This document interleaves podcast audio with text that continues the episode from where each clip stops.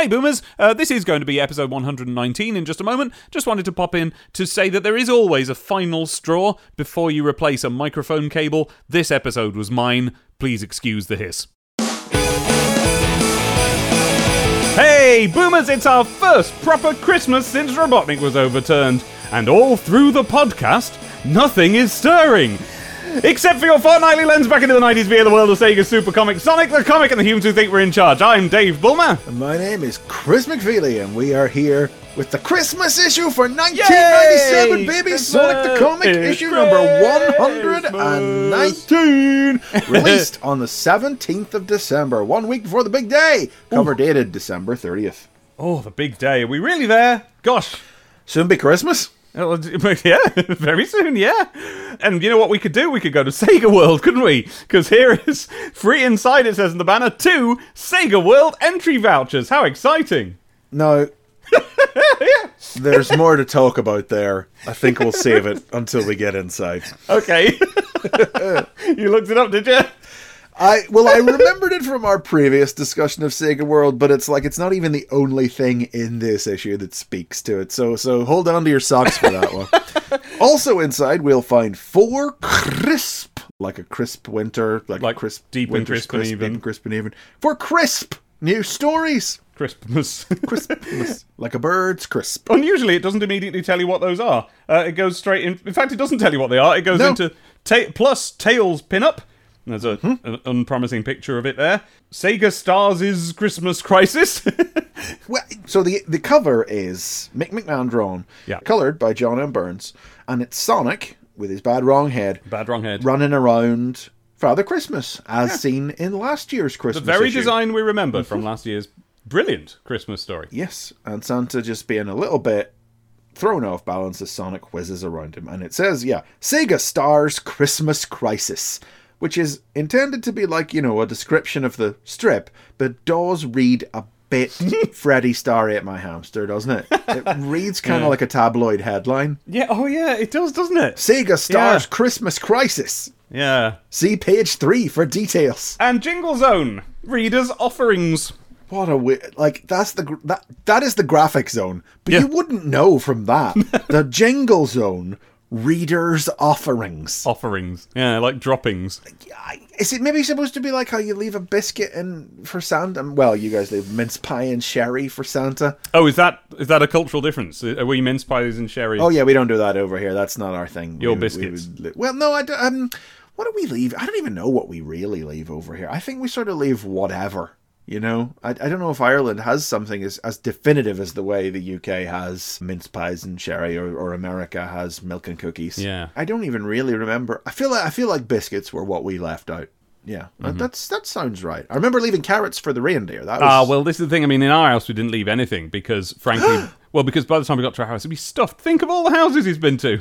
he his stomach like his magic sack is bottomless and can contain all that is Mm. left for him that is very uncanny i'm amazed you got any presents Well, presumably it was just a cash handover from my parents, you know. yeah yeah that's obviously how it worked yeah Hmm. they waited up for him Yeah.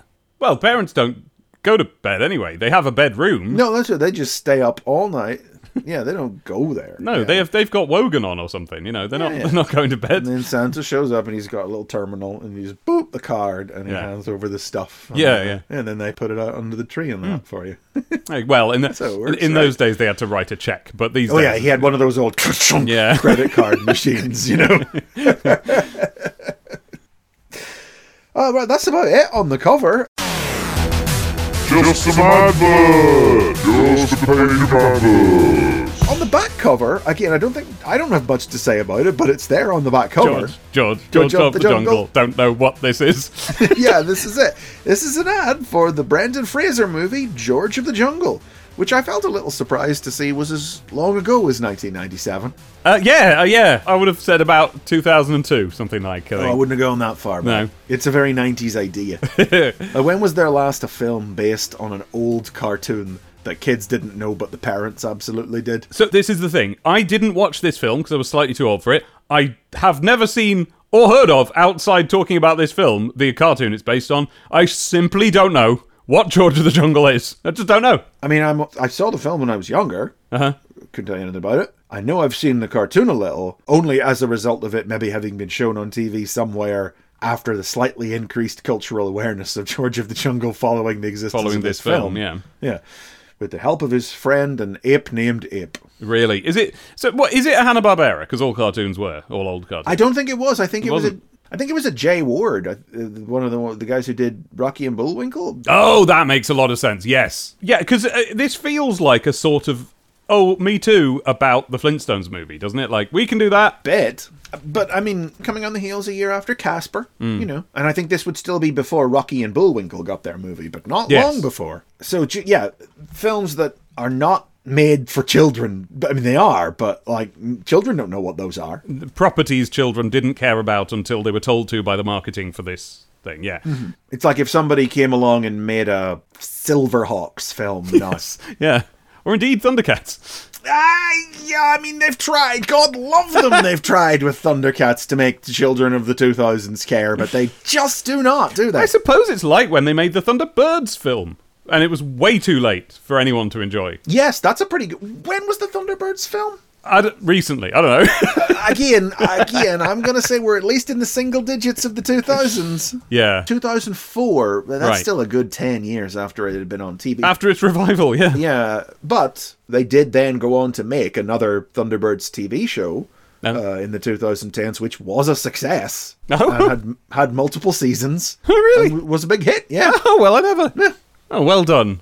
Congratulations to everybody involved. The occasional old thing can come back and do well. Yeah, apparently. Not George of the Jungle, unfortunately. Well, no, no.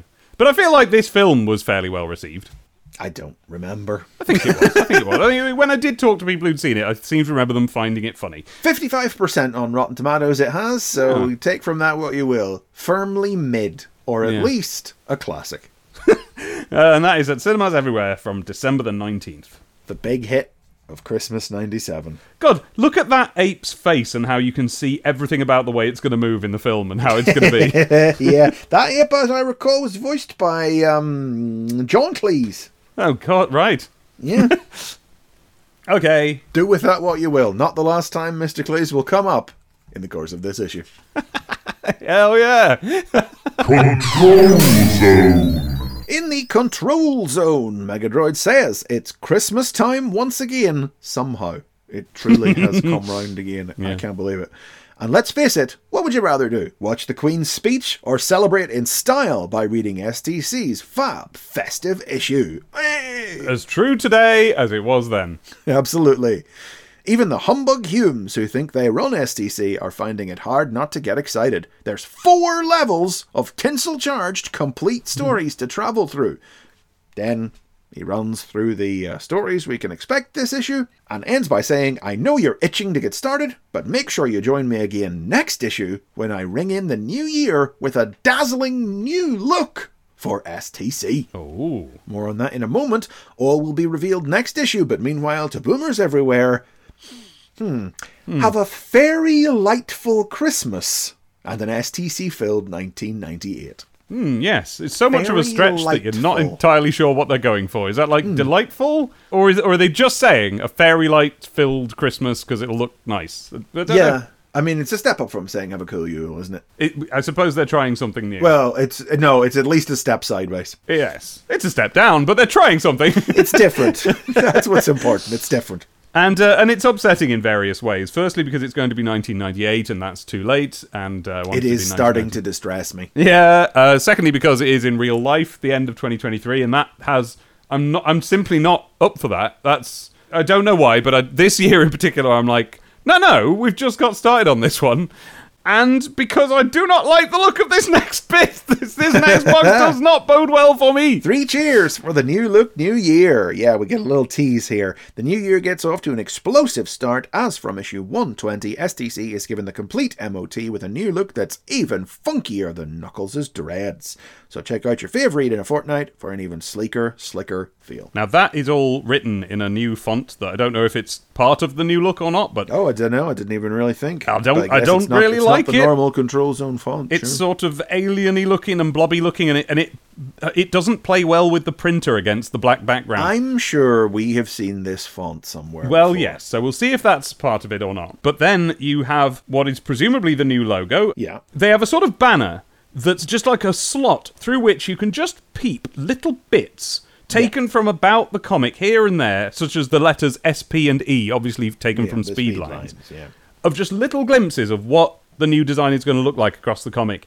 And it's all whatever the first 3D package anyone ever invented was. Done on the computer, as Done we would have said on back in the, day. computer, yes, but not very promisingly done. on I the will see. I don't know. I mean, not uh, badly done. This is uh, nothing against the skill level used. Just the actual software. It's, it's not as good looking as if you just drew a logo. Is my opinion here.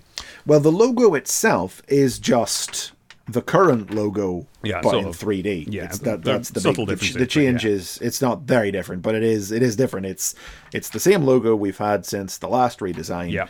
but now it has 3D behind it. Yeah, it's it's on a slight angle, and it's got the Sonic from Sonic R coming out of it. Now, I don't believe he is on the logo Right. regularly. I, be- I believe that's Okay. just the cover of next issue. Is that 3D Sonic? It's kind of a surprise because that is actually like if they just run it like this with that Sonic R Sonic, that would actually communicate who is in it. I'm surprised they didn't want to do that. We'll see. I don't think it'll be that big of a difference, to be honest. Yeah, yeah, yeah. I just fear change generally. I feel like even though the the design hasn't changed since the last big design change, Mm-hmm.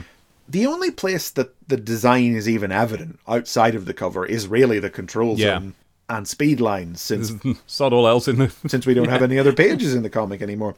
So they must have had a hard time finding bits to cut out and put in this little strip, mustn't they? I mean, it's just the look of the control zone has already significantly changed this year anyway, since we've lost the charts and Hmm. right. they've had to Yeah. stretch out the boxes and everything anyway. So I don't feel like another change is going to rock me to my core No. to any great extent. And indeed, they're so struggling for any examples of them having changed anything that one of them is the the little advertisement that they're doing it on recycled paper. oh, yes, it is, isn't it? Good lord. just tucked away in at the side there as well as a little uh, retraction apology. Uh, because apparently back on issue 116, the cover art was by Mick McMahon, but uh, they credit it on the little box as Nigel Dobbyn. We didn't notice because we didn't obviously feel the need to look up the credits box because we could tell it was McMahon to look at it. Yeah. Rest assured, the Hume responsible is having to blow into 100 and still counting Count him! balloons for the office party festivities, and we've put a pin through all of them.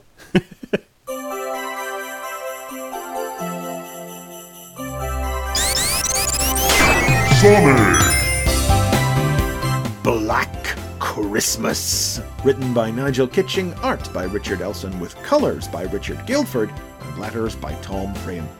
Evil Christmas elf, Vile Peter, is abducting the children of the Emerald Hill Zone out of their beds on Christmas Eve night, until Sonic catches him in the act.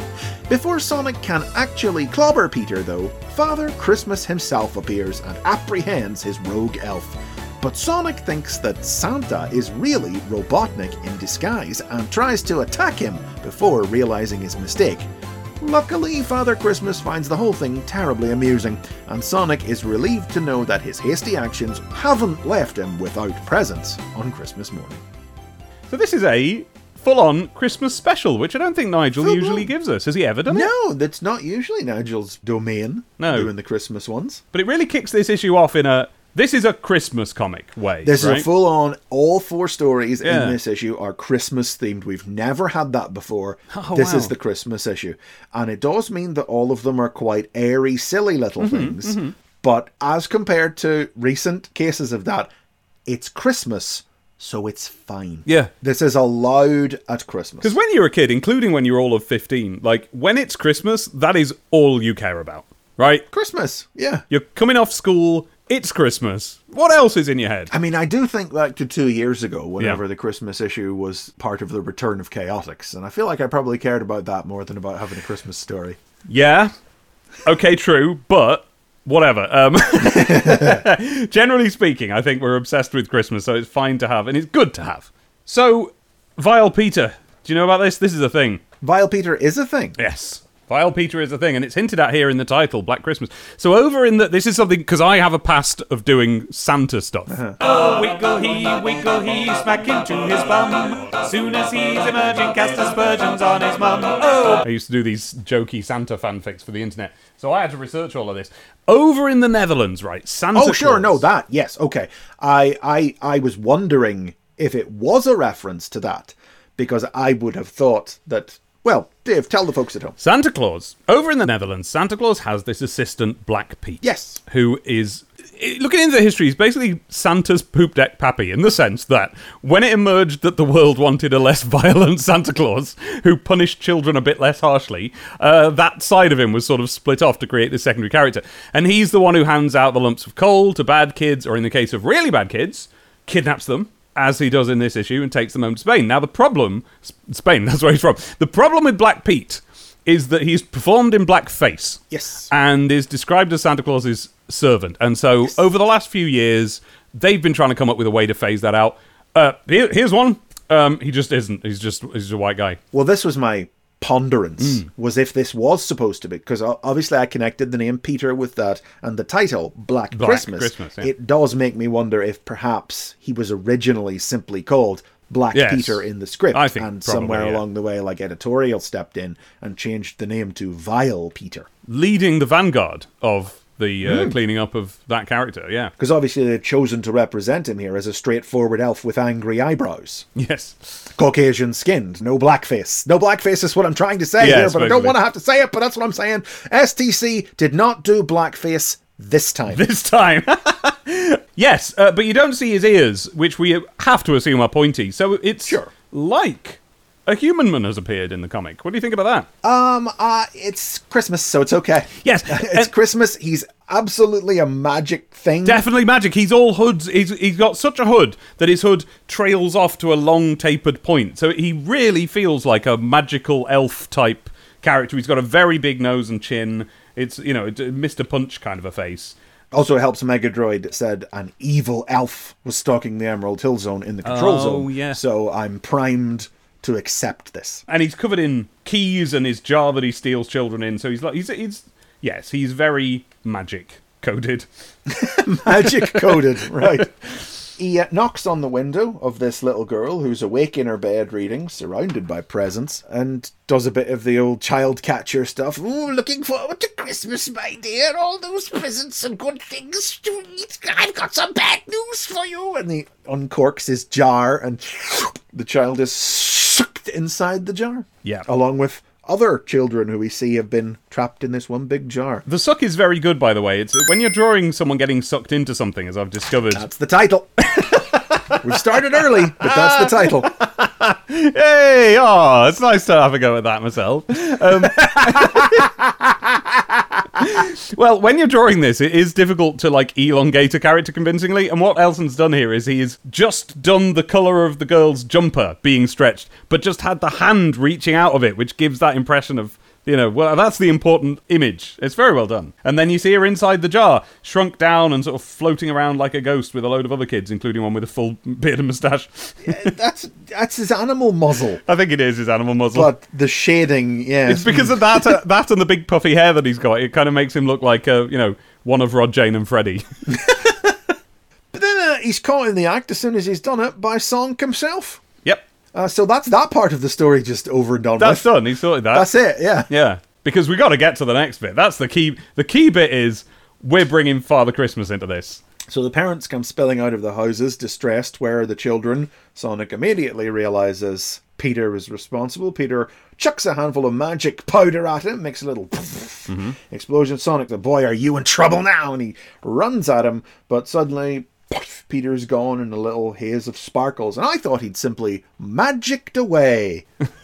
but apparently not. For as we turn the page, we see that Father Christmas, the very same Father Christmas as seen in Lew Yes. Stringer's excellent Christmas strip last year, has appeared and is now holding aloft his magic sack, and Peter is trapped inside it. So apparently Santa Grabbed him. magicked him into the bag. Or he appeared around with his bag around him or something like a TARDIS. By the way, if you haven't seen the illustrations either for this one or the last one, we keep, the reason we keep saying the Santa from that is it's quite a unique design. It's quite an hmm. interesting sort of half pagan looking kind of a design.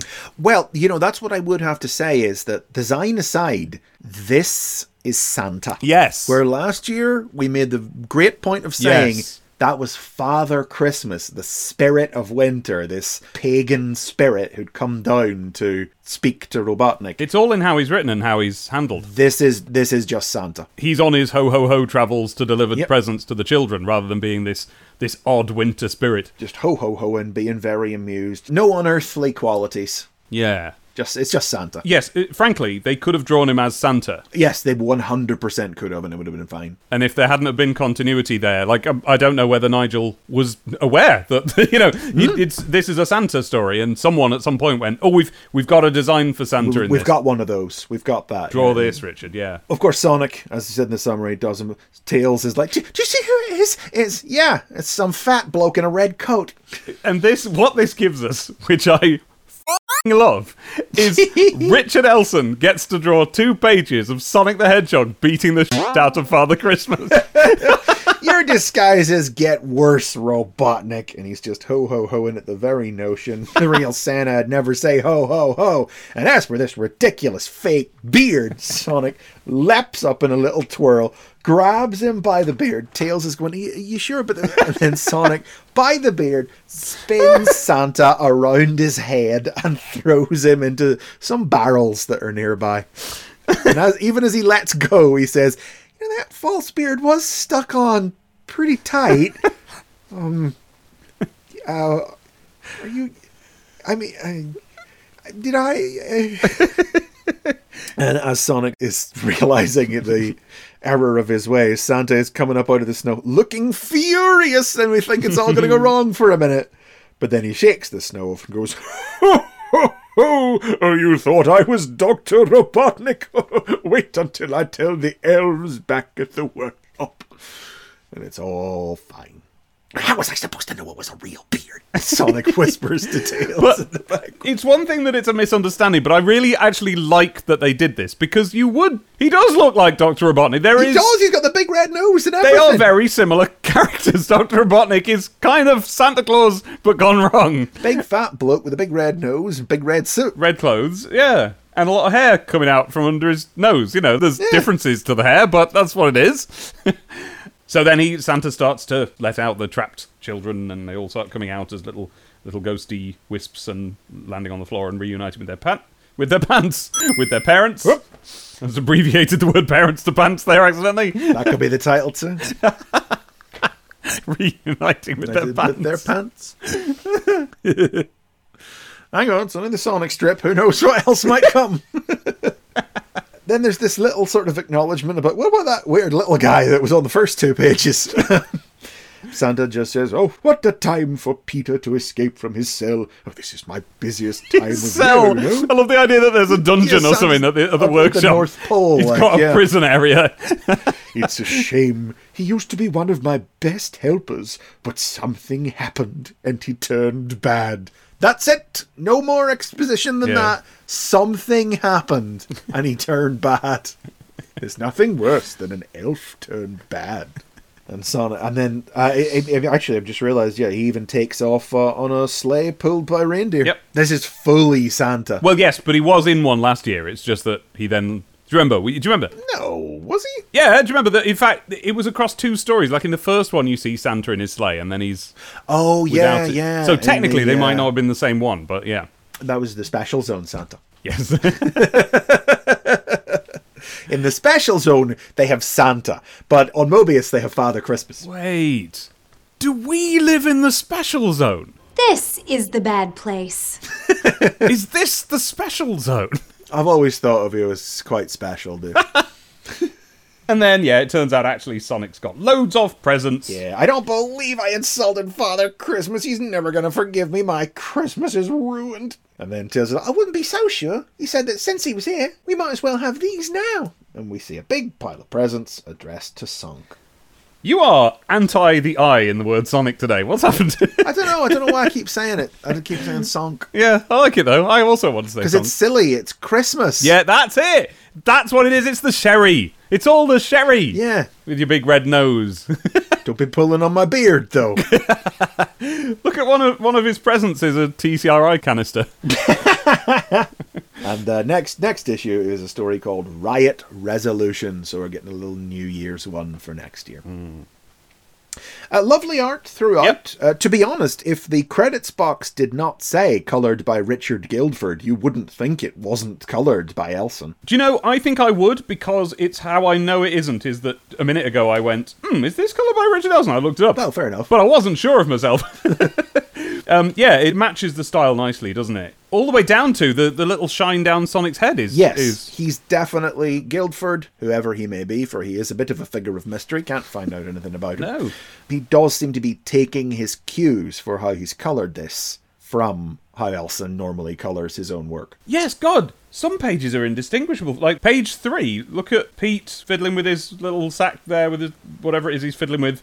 That looks like Elson coloured it, doesn't it? Yeah, sure. Even the first page, in particular, just seems like a, Hmm. a standard Elson uh, story. Something about it looks different to me, but I think it's just the darkness of the blue. I guess something about that the blue shade is a bit rich. Hmm, of the sky in the background. But but you know, over the years, Elson has used a lot of different colors. Uh, it's Sonic. It, it's the nature of hand painting.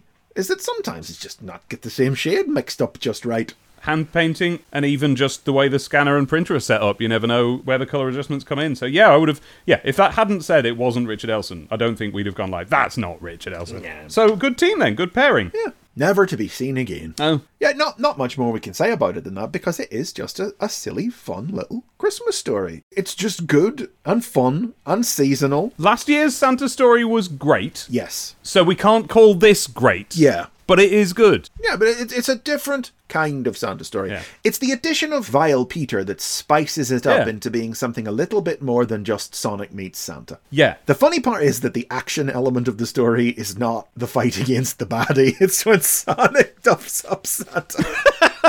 yeah, exactly. and if I'm if I'm ever in charge of writing a, a Christmas Sonic strip for any purpose, I'm going to have not only Vile Pete, but whoever else Santa's got locked up escape from jail and form a little supervillain team. There'll be a Krampus in there. yes, What other Christmas villains are there? a Grinch. Your racist uncle. Yeah, and it'd be called Sonic the Hedgehog's Christmas Crisis, and they would be the Scrooge Squad yes, or something like that. yes. So next time there's a Sonic convention happening in the UK around the end of the year, just come to Davies. It's all sorted. It's all lined up for you.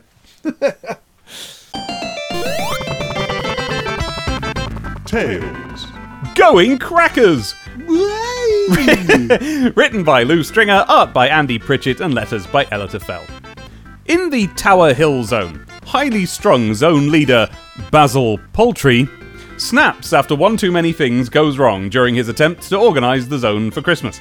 And he starts rampaging through the streets in a mech suit, out to erase, out to erase all trace of the holidays. Luckily, Tails is on hand to stop him by clobbering him with a giant snowball, and Basil soon realizes that he could never have gotten rid of the real magic of Christmas when the residents of the zone all forgive him. Like a Fawlty's Tower Hill Zone. Do you know what? Hmm. Didn't get that one. Maybe because I read it before I read his name, you know. yes, you wouldn't immediately think of it. But also because I was distracted by how I love everything about the first panel, right? The layout is so good. It's so wintry. The specific color chosen for like the background items and the sky are so wintry, and there's a s- Oh, yes. smoke plume coming from the background chimney that just sets it off perfectly. And then look at Little Tails. Look at little Tails! He's just hanging out on this bridge in the background, scarf up to his nose, thick coat, perfect casual Charlie Brown lean on the wall. Lovely. And he's just looking. He's just like, oh, what's going on over there? And then the last little, little cherry on the top. Not so big as a cherry. Maybe it's one of those little silver balls that your mum used to put on cakes and let you eat one off. little Sonic pin on a bloke's hat. Just in that bloke's big woolly hat there. Brilliant panel. Love it. And they're carrying Christmassy stuff. Yeah. Those chains of stars that you put around a tree, a fake snowman. They're carrying stuff, a wreath. Yeah. Uh, because they're trying to get the zone decorated and, and sorted for Christmas. Because it is, as this, this one fella says, uh, it's the first proper Christmas since Robotnik was overthrown. Yeah. And Basil Poultry, like a bird's poultry, That's a great name. I love that. is he's it's a chicken. It's a, It's a he's chicken, guys. and it's it's uh, like it's not actually like a Basil Fawlty pastiche No, it- in any way. it doesn't look he's like just him. highly strung. yeah, yeah. He's in charge and highly strung. That's Well, what it is. He look. I don't know if John Cleese was a chicken, he might well look like this. Well, I suppose. So. Yeah, no, it's a tall, it's a tall-headed chicken. and Tall-headed chicken. Yeah, I think of John Cleese as a tall-headed man. I don't know if that's a universal belief, but he's a large fella. He's he's tall. yeah. You get that Christmas tree up. You hang up the street decorations. Right, right. Where's that cook? I want hundreds of mince pies, and I want them now. Now, something that I like here is that, like, what is more Christmassy than like '70s BBC comedies? Yeah, sure. yeah. So great. always on. I had a good laugh at this joke at the end of the first page. Uh, he's on the. Is that a mobile phone he's on? Uh, where are Actually, it's only just dawned on me. Final. pa- yeah. Is it is it a walkie-talkie or is it a mobile phone? Is it a cellular telephonic device? I think it is because he's holding it to his ear rather than like the way you hold a walkie-talkie in front of your mouth. Yes, I think it is. Good gravy. That's where we Um, are, folks. 1997. Wow, I don't like that. No, no, we're not. No, my the first friend I had who owned a mobile phone, it was 2000. He got it, so I think we're. oh, I didn't own a mobile phone till 2005. wow. I didn't need one. There was simply no need. Well, you've got a louder voice than some. Listen, mate, I've been around you in person. anyway, he's received word that the carol singers have laryngitis. Hmm. What more could go wrong? And then someone pipes up behind him to say, Well, for starters, the Christmas tree has woodworm, and they're claiming squatters' rights. Love that. That's a real good gag. That's a f***ing great joke. because this is a planet of, Of intelligent Yeah. animals. Little talking So- animal guys. Of course they should. Yeah. Oh, and look on the ne- at the top of the next page, you can see him sort of drop his phone, and it's a phone. Oh yeah, yep. There's a that's a phone. That yep, there's a- a keypad there. Yeah. Mm-hmm. The thing that's confusing us is that, of course, in those days, mobile phones had elaborate pull-out aerials that you had to pull Yeah. really tall before And you could they were them. this big. Yeah. Works well in an audio medium. Yeah, they were this going, They were this big. Holding my hands up next to my head, folks. They were large. Is what I'm trying to get across. And the final straw is when they discover that the crackers have been stored in a damp warehouse and have lost their crack. And look at it. They've got a limp floppy cracker that they're pulling, and it just goes like. and a little plastic ring just kind of drops out of it without much fanfare. And uh, that's it for Basil. He disappears over the horizon, gibbering, twitching, and sproinging. Gibber Twitch Spring. That is some proper British comics words. That is. Yep. Love it. He's gone barmy. Something tells me I'd better stick around, thinks Tails to himself. Mm. So Tails helps put the lights up. Oh, look at the lights! My whole life, I have had a, I think, greater than average appreciation of different coloured lights hanging off a string. Blank bulbs, little cone shaped things, whatever it is. I like them. and it's nice to see them here in the comic. But no sooner are the lights up than Basil comes stomping over the horizon in a mech suit. As you do. I love it. I honestly laugh. I feel like that is the third or fourth time that's happened in STC. Do you remember whenever those um, politicians settled their debates by putting on mech suits and fighting in the street? That's true, isn't it? I feel like there's maybe been one other example since as well. This one is slightly different because this one has the air of a man simply got so stressed that he came back with a battle mech. Yeah. I love it. And also, Where are they getting them from? exactly. Well, because not Robotnik. Well, there must be a surplus of these Yeah. things. They got to be warehoused somewhere since Robotnik was taken down. Somebody just needs to like tighten up the padlocks. But he is the zone leader, so who would have the key but him? Also, by the way, it's not the same. This isn't what it resembles. It's a full body thing. In fact, it kind of looks Mr. Freezy, doesn't it? It's got the dome A, a bit. head on it. He's got the bubble head. got the bubble head, yeah, yeah, yeah. specifically, yeah. But what? But it, you can see he's got. It's got the uh, alien power lifter style bit where he's got joysticks that he's holding. his arms are reaching outside of the Yes. suit itself and like controlling the arms by holding like yeah joysticks attached to the inside of them. Yeah. That's the main reference, is the alien powerlifter. But what? Yeah. It's even yellow. I mean, but, but otherwise, they are normal hands on the end of it, not big powerlifter No. claws. But what is even more Christmassy than 70s BBC comedies right now, but the wrong trousers? And here we have that someone shows up in, in a r- big robot thing. Now, those were just trousers, but it's a battle mech. Okay, I think you might be reaching with that one. And that had a guy with a chicken comb on his head in it. So right.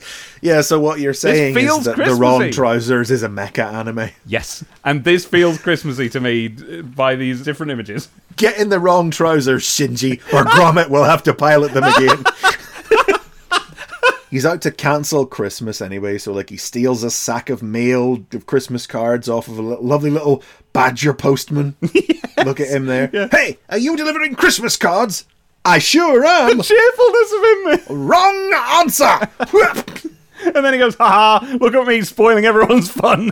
I'm on a roll now. That Calvin and Hobbesy snowman yes, in the background. isn't it? there, It too. really is. And then Tails just rolls a snowball down a hill. It becomes a big giant snowball and splat. And that's, That's it basically that, really. That's basically that.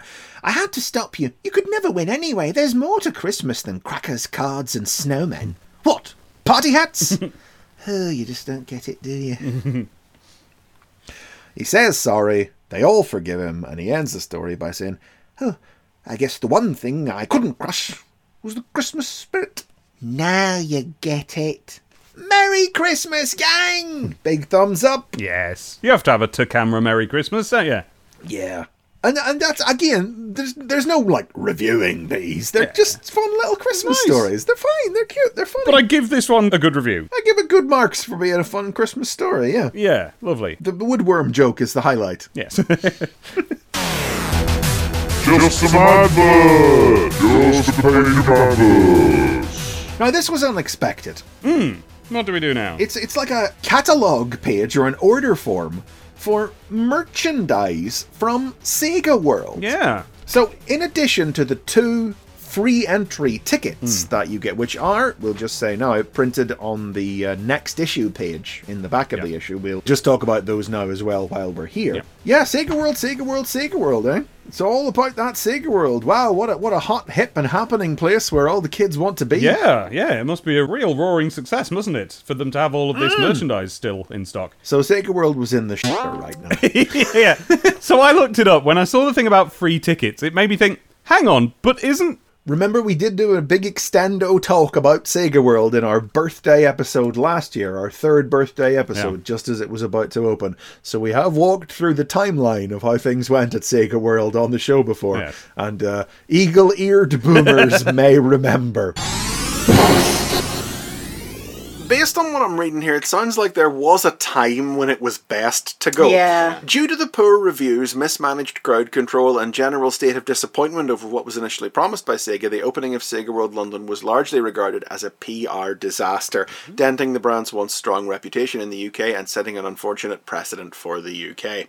In response to the criticisms raised in reviews, Sega initially put the majority of their arcade machines on free play in the weeks after the opening. The idea that they ever weren't on free play Yeah. is ridiculous. to To pay entry, However, this model was not profitable, and much of the park's floor space was devoted to the cabinets. So Yeah. by the end of the year, admission fees were cut down from £12 to £10 to £2. the machines were taken Whoa. off free play and establishing ticket payments for the park's seven attractions as a result. These did little to turn around fortunes, and by the time the first full year of operations had been completed, its 1.75 million visitor target had not been achieved, and a £1 million loss had been recorded.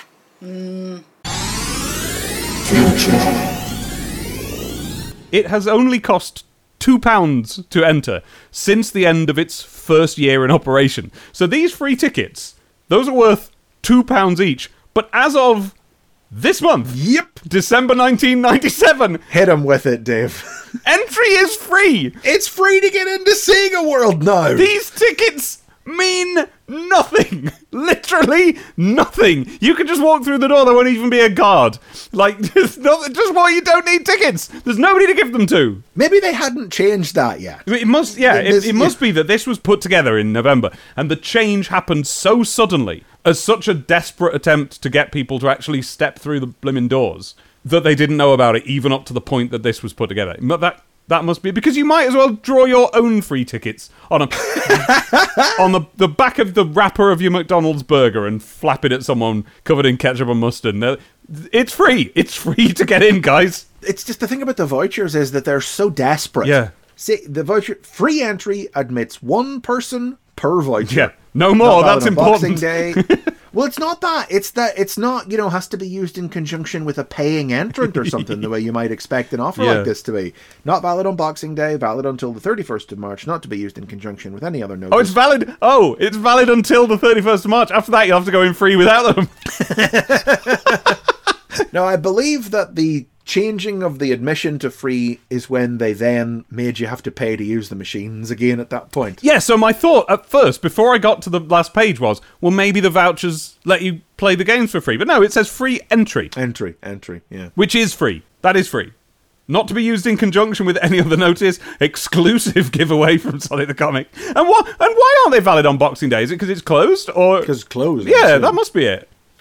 Or, no, it's closed on Christmas Day. Megadroid told us that last issue. I wonder why they aren't. Why aren't they valid on Boxing Day? I guess just because so many people will be out in, in Maybe. Uh, in the town.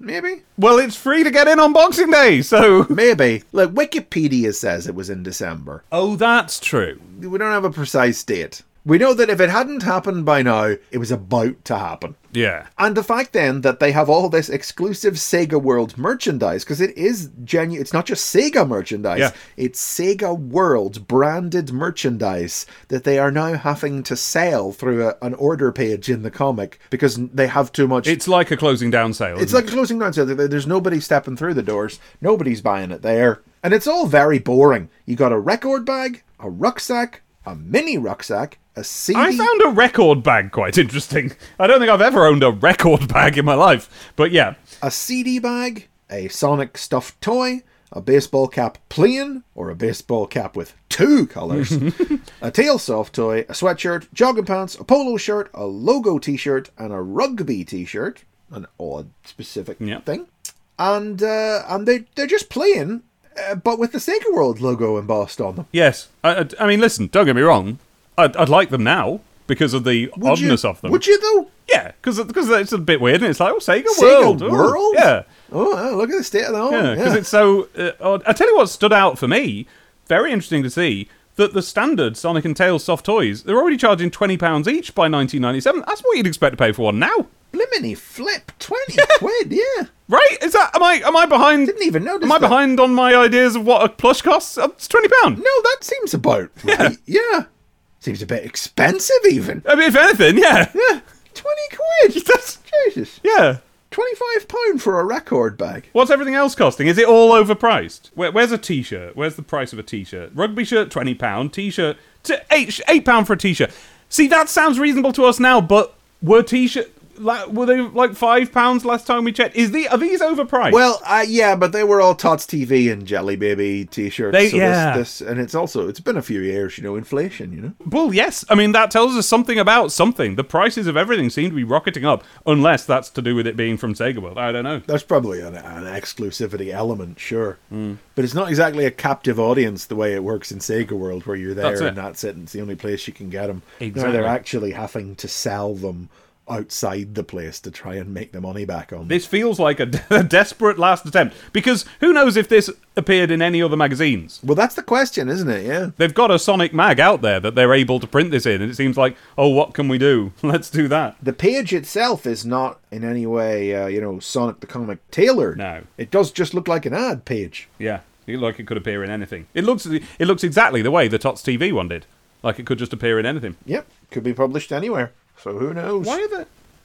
Ignore my. I wasn't questioning that when I said why. I was like, what does SML stand for? And of course, it means small, medium, Medium, large, large. and not shake my life or something like that. My life. Sega World. Much May last, but it doesn't. Sega World money loss. Pin up. Hey, hey. I like this.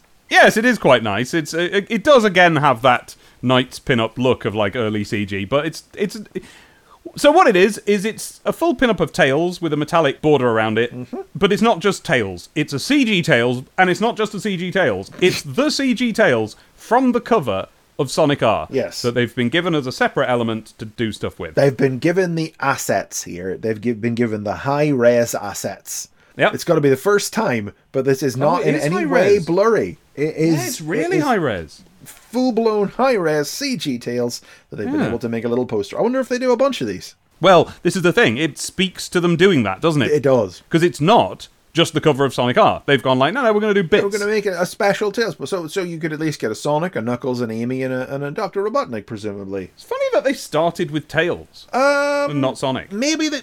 Well, that's the Sonic R render on the cover of next issue, so I would say maybe that was the thought process that went into it.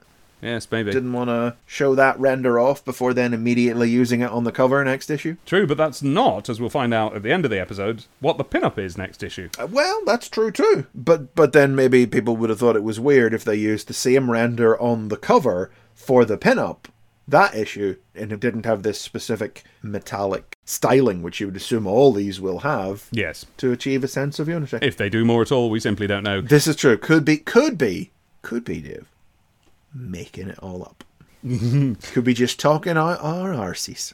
So even though I've said that this is visibly early CG, and, and it is, they've worked hard on it, going as far as to really realistically make a little belt around his ankles. Yep.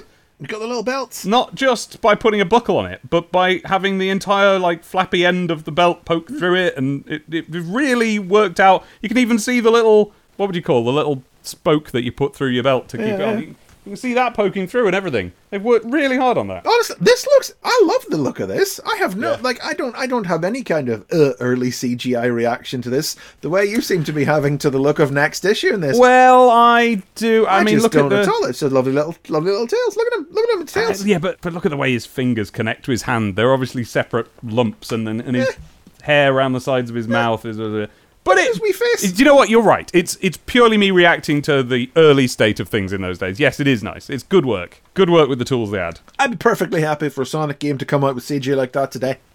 Oh, I'm just trying to Hmm. get your goat. I'd have no. yeah, I might too. I mean, I'd play a game that looked like Sonic R today. I think. Hmm. Well, until it happens, we'll have to wait and see, won't we? And it never did. The end. Decap attack. Carol 2! Written and drawn by Nigel Kitching with letters by Elitta Fell. On Christmas Eve, a raging Professor Frank N. Stein refuses to allow Igor, Chuck, and Head to take Christmas off. But then that night, he's visited by three spirits who remind hmm. him of the magic of Christmas, and he quickly changes his tune the next day. Unaware that Igor hired a hypnotist to give him the ghostly visions as a way to ensure Crimbo off. I did do a slight raising of the eyebrow when this story started exactly the same way as Kitching's Yep. other Christmas story in the issue started by going, It was Christmas Eve, and all through the blank, nothing was stirring, which was Yeah. exactly how the Sonic story started as well. Not not a creature was stirring. Nothing was stirring. Yeah. And then in a separate panel, except for da da da It da. was the night before Christmas. Is that? Wait a minute. I'm sorry. I'm just looking at the first page of the Sonic strip. It was the night before the night before Christmas, it says. Oh yeah. But I think that's a goof. I don't know. Might not be. Might be a fun little twist. Well, why would Santa be out on the night before the night before Christmas? Sometimes you want to start early, don't you? yeah, that probably is a goof, isn't it? Probably is. So anyway, it was the night before Christmas, and all through the Emerald Hill Zone, nothing was stirring. Nothing except vile Peter. And then hmm. Decap starts, it was Christmas Eve, and all through the castle, nothing was stirring except for a mad old professor with green hair. Now here's the thing. Number one, that's a solid way to open a British comic about a Christmas thing, right? Sure. You, got to do it. Number two, I mean, it, it must have been deliberate. He won't have written these scripts at vastly different times, right? Yeah, but I can imagine just sort of not thinking about it. It's a bit, Yeah. yeah, you wouldn't have done it if 'Cause you'd you've really, gotta if do it. somebody You- had that's gone, what you gotta do. Nigel, you would have gone, oh, guy. you know? like, I'm surprised that Lew hasn't done it. It's it's kind of what you've got to do. well, it's a bit rote, isn't it? Well, yeah. And so I'm surprised they haven't both wrote it. The only thing wrong with it is that editorial didn't keep it up across the whole comic. If all four had started like that, it'd be Oh, brilliant. if all four of them had started that way, that'd be different. Yeah, I could get on Yeah, with it then. then. Sure, yeah. Nine, nine, nine! I have told you a thousand times you cannot have tomorrow off. But Profi's Christmas Day. I already told you, Chuck. Tomorrow we are very busy in the laboratory. Besides, I gave you the day off last Christmas, and it's getting to be a bit of a habit. then weirdly, Igor seems to think this is a good idea, and he's like, "Trust me, I'll know what I'm doing." And then we just get yeah, we, we it's Christmas Carol. It's a Christmas It's the Carol. Christmas in- Carol. in three pages. Surprised we've not had this yet. Yeah, very briskly and, and effectively and amusingly done. The Ghost of Christmas Yep, Past is Mr. Cuttlebunny. The Ghost of Christmas Present is George Curdle from the Cheese Factory. Oh yeah, I didn't get that one because it just looks like the Ghost of Christmas Present. But you're right, it is. yeah, yeah, and he's even he's still northern, you know. Yeah, and the Ghost of Christmas Yet to Come is Max Decap. brilliant. And they don't say that. No, no, We you just- just, you just expected to look at it and know. Yeah, they don't make a whole thing out of it. Yeah, And you know, and Mr. Cuttlebunny, him being the Ghost of Christmas Past because he was his childhood character, stroke Yeah. favorite author, and and and he shows him a flashback of him at school with the d- right. Something I find really interesting about Decap Attack is it's ostensibly just a Munsters. It's a Halloween sitcom, but now it has this incredibly consistent lore to it. I just Yeah. love it. This random, unrelated backup strip that is thick with history, brilliantly drawn, really funny, and it's just being allowed to happen. This is this is my full ass jam, Chris. It's my full ass jam. potential title number three. and I like to think that if there was something like this happening today in the back of a comic about some franchise I don't care about, I hope someone will tell me about it so I can read it. Because I like this sort of thing. Goes back to, I think I talked about it years ago, that they had one in the Duckula comics. Yeah, It was just I this remember. unrelated backwards. It's that. Love it. This is better. Yes. Yeah, because our little the, the vision of the past that the Ghost of Christmas Past, who is depicted otherwise, it's Mr. Cuddle Bunny's head on an otherwise very faithful depiction of the Ghost of Christmas Past, the white robed figure with the glowing head. Yeah. Shows the prof his school days is the little chubby little cherubic schoolboy with the thick head of hair that we know from various previous stories that have shown us the prof's past. Yeah. Remember when you were seven and your school chums tied you up in the broom cupboard? Yeah, I remember. I was in there for three days before anybody noticed I had gone. I missed Christmas. It was terrible. and then we, uh, then the Ghost of Christmas present, and it's yeah, it's the. I presume he's the Ghost of Christmas present because he's the most recent decap strip. It's it's something from right now from decap Yeah, as oh the yeah, cheese factory oh yeah. guy. Maybe it's just because he's big and jolly. But He looks right, Yeah. but still. But he's bigger. He's drawn much bigger and jollier here than he was Yeah. last issue, right? He didn't have that huge shouldered huge, no. look. I'm the ghost of Christmas present, and I'm alright, Bobby Dazzler. I am. And his main point about Christmas present is that you won't be able to watch What's the Noel good Edmonds. Christmas telly? Your chums will be off like rats up a drain pipe with the telly. They're planning to spend Christmas Day stuck in front of the goggle box. And just look what you'll be missing. And he does the want and ignorance bit from A Christmas Carol where the Christmas... Oh of- my god, yes, that's what it he parts the robe to oh. reveal the two figures hidden beneath. And the two figures Oh hidden beneath the robe are Noel Edmonds and Jeremy Beadle. this is brilliant. How have we not? I don't think in 119 issues and over four years, we've once mentioned Jeremy Beadle. I don't think we have. We're going to have to do it now. We've talked plenty about Noel Edmonds. So Jeremy Beadle, folks, was famous for doing a, a program on TV where he played pranks on everybody. I'm Jeremy Beadle, and I should tell you, I love practical jokes, so watch it. Much like Noel Yes. Edmonds, but that was that Yeah. was merely a small subset of what Noel Edmonds did. yes. This was Jeremy Beadle's entire thing. Yeah. Game for a laugh and Beatles, Beadle's about. about.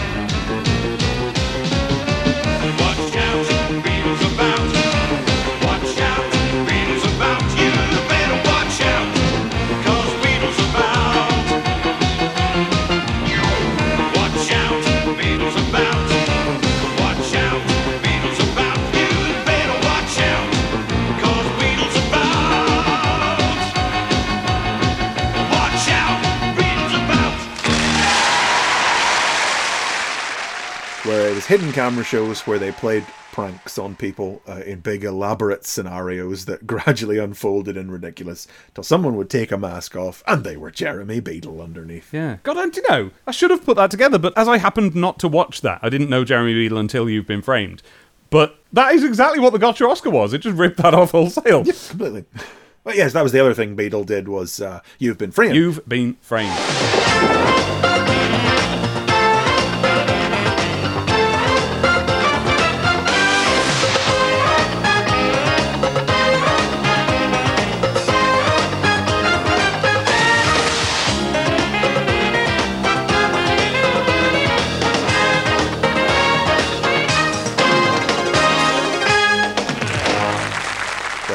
Listeners sent in uh, their funny clips of funny things that had happened to them and that they'd happened to catch on camcorder. Uh, what TikTok and viral videos and such are today. Exactly. And of course, that's really what's being referenced here because there's Beadle himself holding Yes. a videotape. Exactly right. So this, so this is when we're talking about Beadle. So this is when I'll tell this story on the podcast. Tell it now. I've met Jeremy Beadle, and it was because one day at school, apropos of nothing, Jeremy Beadle was just in the dinner hall. And I don't mean he was there with a camera crew, and I don't mean he was there with his agent, and I don't mean he was there with any other people at all. Just Jeremy Beadle was in the dinner hall, and it was him. It wasn't a lookalike, it was Jeremy Beadle, and this caused a commotion because this would have been uh, Absolutely. about 1991. Well, you can look it up yourselves. It would have been whenever we'd had about one or two series of You've Been Framed, and it was a phenomenon. We we hadn't seen anything like it ever before because enough people reliably having video cameras that you could build a show based on that was new. Yep. So it was amazing. It was like just it was like a brick to the face of like how are we watching this incredible thing on the television? It was why I wanted a video camera so hard. And you'd get 250 quid if you sent in uh, a clip that got in and that number never changed in the No inflation there. nigh on 20 years that the show was on the air. It was actually on the air for 32 years. They only axed it last year. And while I'm here, to any American listeners who've identified that this sounds a lot like America's Funniest Home Videos, there's a reason for that. But that reason is not, as I thought it was, that it's a port of America's Funniest Home Videos over to the UK. No, in fact, both of them are independently based on the same section of a Japanese comedy show. There you go. I'm not going to try and pronounce it. Beadle. So he shows up in our dinner hall, and we're all going wild about this. So we're all like, I'm the one who had the idea of we should get something for him to autograph.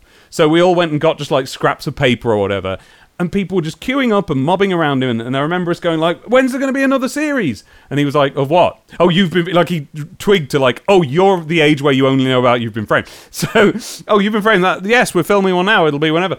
And I was like, I need answers for this. I need to find out Why is Jeremy Beadle here? is there an event? Because there wasn't an assembly. There wasn't. He didn't cut a ribbon. Nothing happened with him except that he was just there, and we just no dinner ladies around him, no teachers. We just went up to him, said hello, Jeremy Flippin Beadle, and he signed things for us.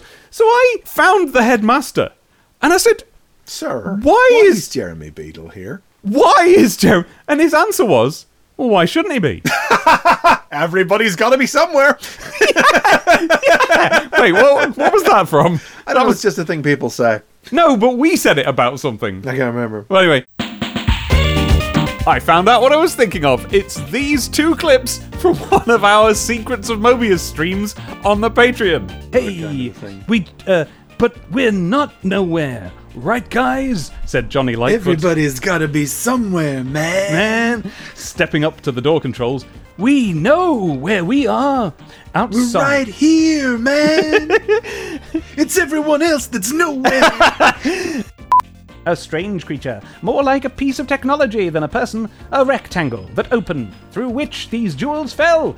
He seemed surprised to see me here, said, But that's impossible. I chose to hide these away in the one place nobody but me could ever find them the void of non time. How can you be living here? And I replied, Everyone's always somewhere. Man. Everyone's got to be somewhere, man. got there early. And I was like, is it to do with? And then I said this girl's name because there was in the local area, in the village, there was a girl who'd been in series one of You've Been Framed. She was a baby who comedically pulled the head off a doll.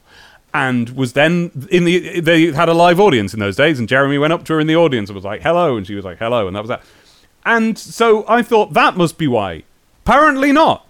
And we never found out. And Never he- find out. Oh, wow. he just went again. He left again. There was no further beadling. And he's dead now, so you'll never know. I'll never be able to answer him. He's not about. And that's my Jeremy Beadle story. Wow, that's one to haunt you. Well, oh. Not that's why unlike he's these one of three the ghosts ghosts in this comic Christmas. strip Yeah. we were talking about. Though you maybe it took me a second read to notice that actually Stein says Edel and Bedmunds. Yes. Mine favorites. I never miss their shows. Because that's how we did it back then. You just can't you couldn't just say it was Noel Edmonds and Beadle. You had to say they were Edel and Bedmunds. Not the real guys. I never miss their shows. Up and you'll be missing them tomorrow unless you do something about it. And he fades away to be replaced by the Ghost of Christmas yet to come, who comes in with a big. Roar I am the ghost of Christmas yet to come. Like this line. Well, you don't have to be quite so nasty about it. you gave me quite a turn. Love it. Love it. And he gets the vision of how he's left alone. The castle will be demolished and he'll live the rest of his life sad and lonely. And you know where you're going to end up, mate. Hmm. and we see he's going to go to hell. He's going to go to hell. And it says, Welcome to hell. Keep off the brimstone. And there she is. His ex, the thin controller of the hell. thin controller, the continuity richly tied up. It's not that he's going to go to hell. it's that his ex is waiting down there for him.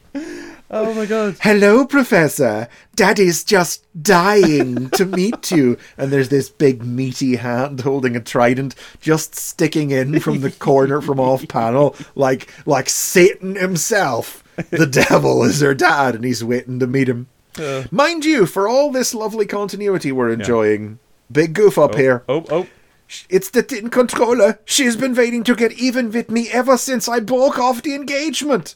Uh, the thin controller broke off the engagement when she discovered he used to be a lovely little boy. Uh, oh, well, okay. Yes, but we can imagine that he's delusional that he broke it off. but yeah, that's probably a goof. None of this has to happen. Give your friends Christmas Day off. It's your only chance. Now, just want to interject here and say that it took me a, a little way into this before I finally fully accepted that this wasn't Igor's plan. I thought at first that they're dressing up as this stuff, Oh, right. but no, it isn't. This is really happening. He is be- either either he's just having a bad dream or he is haunted by this stuff. I- I'd kind of twigged, actually, from the second page what was up.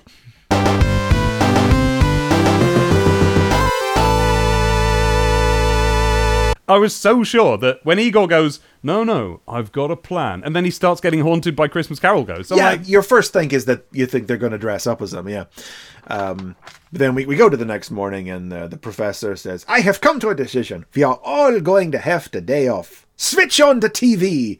Merry Christmas, everyone, it says fanatically in a big banner across the top of the panel with snow falling outside the castle. Then we have a little epilogue where it turns out Igor has hired Tall Tim the hypnotist to uh, hypnotize the professor. And the big hint of that was on the second page as the professor climbs into bed, a voice.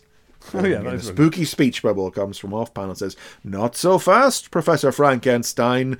Listen to me very Oh, yeah. carefully." And his eyes And the swirl. professor's eyes do hypnotic swirls, Oh, and it, it immediately cuts into Mr. Cuddle Bunny, the Ghost of Christmas Past, being Yes. there, as if as if to say that the voice speaking to him was that spirit. Yeah, yeah, yeah. And these were two unbroken things. because it's got the same wavy speech. With, Listen to me very carefully. Who's been a naughty boy then? but also during that panel, the prof is essentially falling through a white void, so that's him getting hypnotized as well. I again, I wouldn't go that far on it. I wouldn't read that much Well, I into would. it. But uh, the swirly eyes, yes, t- Yeah. tipped me off that Igor had got somebody to hypnotize him. Now, I stared at this tall Tim for ages, thinking who he's a drawing of. I've got, I got, I got to Michael Barrymore and thought, is it that? I, I, I don't know. He just looks like a he. He looks like a magician he does well. This in is the, the, way that blokes do. he's just a hypnotist. But it's, Yeah. ta- but I finally twigged it's tall Tim like tiny Tim. That's that's what's happening there. Oh, I didn't. Yeah. Duh. Yeah. I didn't get Took me that. ages. Tall- yeah, of course. Tall Tim, tiny Tim, Yeah. of course. It doesn't Yes. mean anything in terms of the joke of the hypnotist. No, it's just yeah.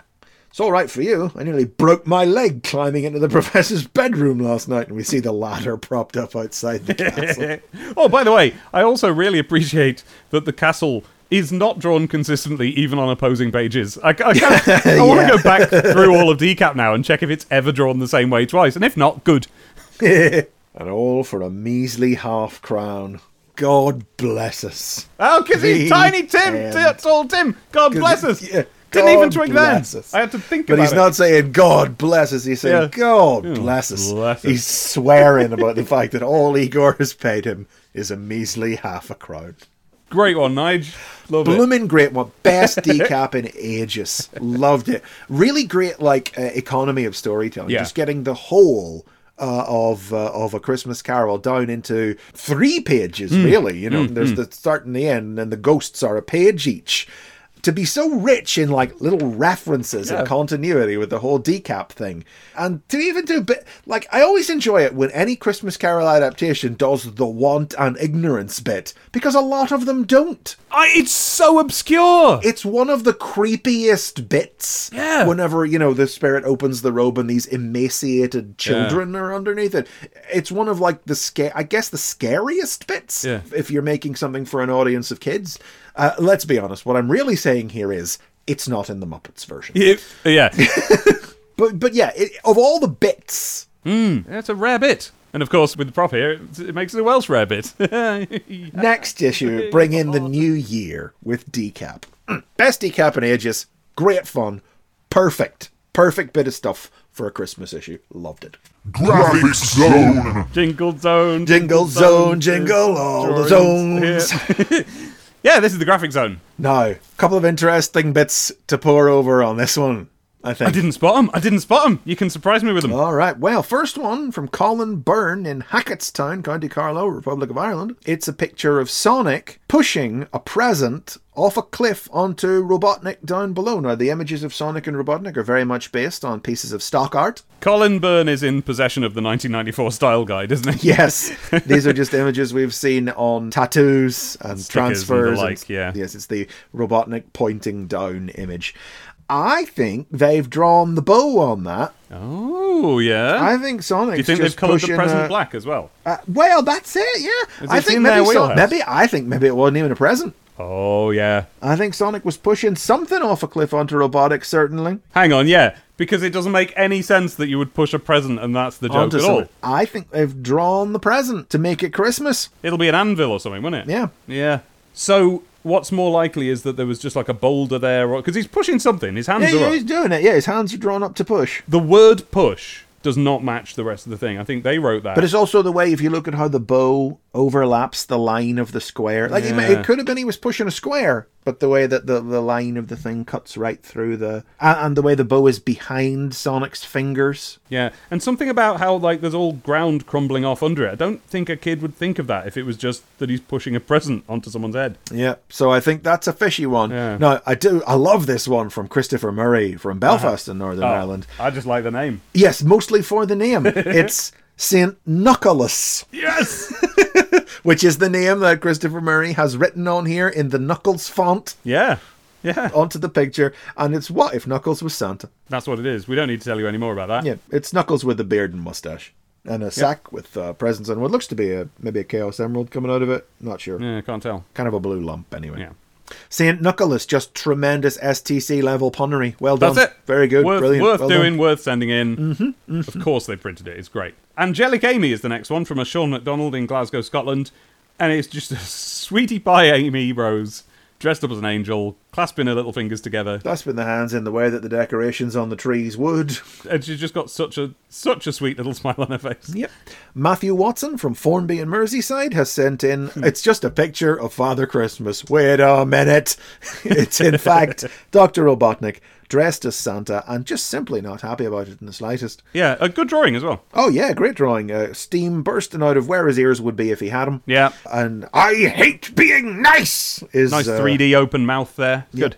I am not nice. I am not good. Just being mad about being painted as similar to Santa in any way. Uh, then we've got Stephanie Jackson from Guildford in Surrey, who has drawn uh, Knuckles Gets the Needle. Someone has taken Knuckles, who, as we all know, Is is pink. Pink, pink. and lifted him up and pushed him down onto the point of a Christmas tree and given him the little to get him on there. And he's not looking happy about it. And I won't swear Stephanie Jackson did that. You don't think so? It's Oh. I, I won't swear she didn't, but the compositing of the drawing is such that I can absolutely believe someone drew that tree up his bum and those And angel wings wings, on. out his back. Yes. Because it's not as if there aren't outlines on the rest of. It, it's weird. There's no outlines on the pink bits. Yeah, but there are outlines on his shoes, hands, and Other eyes bits. and muzzle. Yeah. Well, it's, oh, it's tricky. Tricky It's to a, tell. it's a tricky one. It could go either way, that could be a Jackson original, but. but it pinged my radar. yeah. Uh, similarly, this last one here from Katie McKenna from Birdham in Chichester, which is a lovely little Christmassy Tails. Just a lovely little drawing of Tails. Again looking a bit whatever it was called, critters. Oh, Chucklewood. Critters. A bit Chucklewood, Chucklewood, yeah. Critters, yes. Bit Buttons and Rusty. Yeah. He's got a big red nose and deer antlers on his head. And the only thing that pinged me was that that uh, piece of holly in his hand Mm, yeah. looks a little bit sus. But It does, but then I would say the antlers look right. So I'd, yes, the antlers and especially the nose. oh, of course he has a, a very shiny nose. Hmm.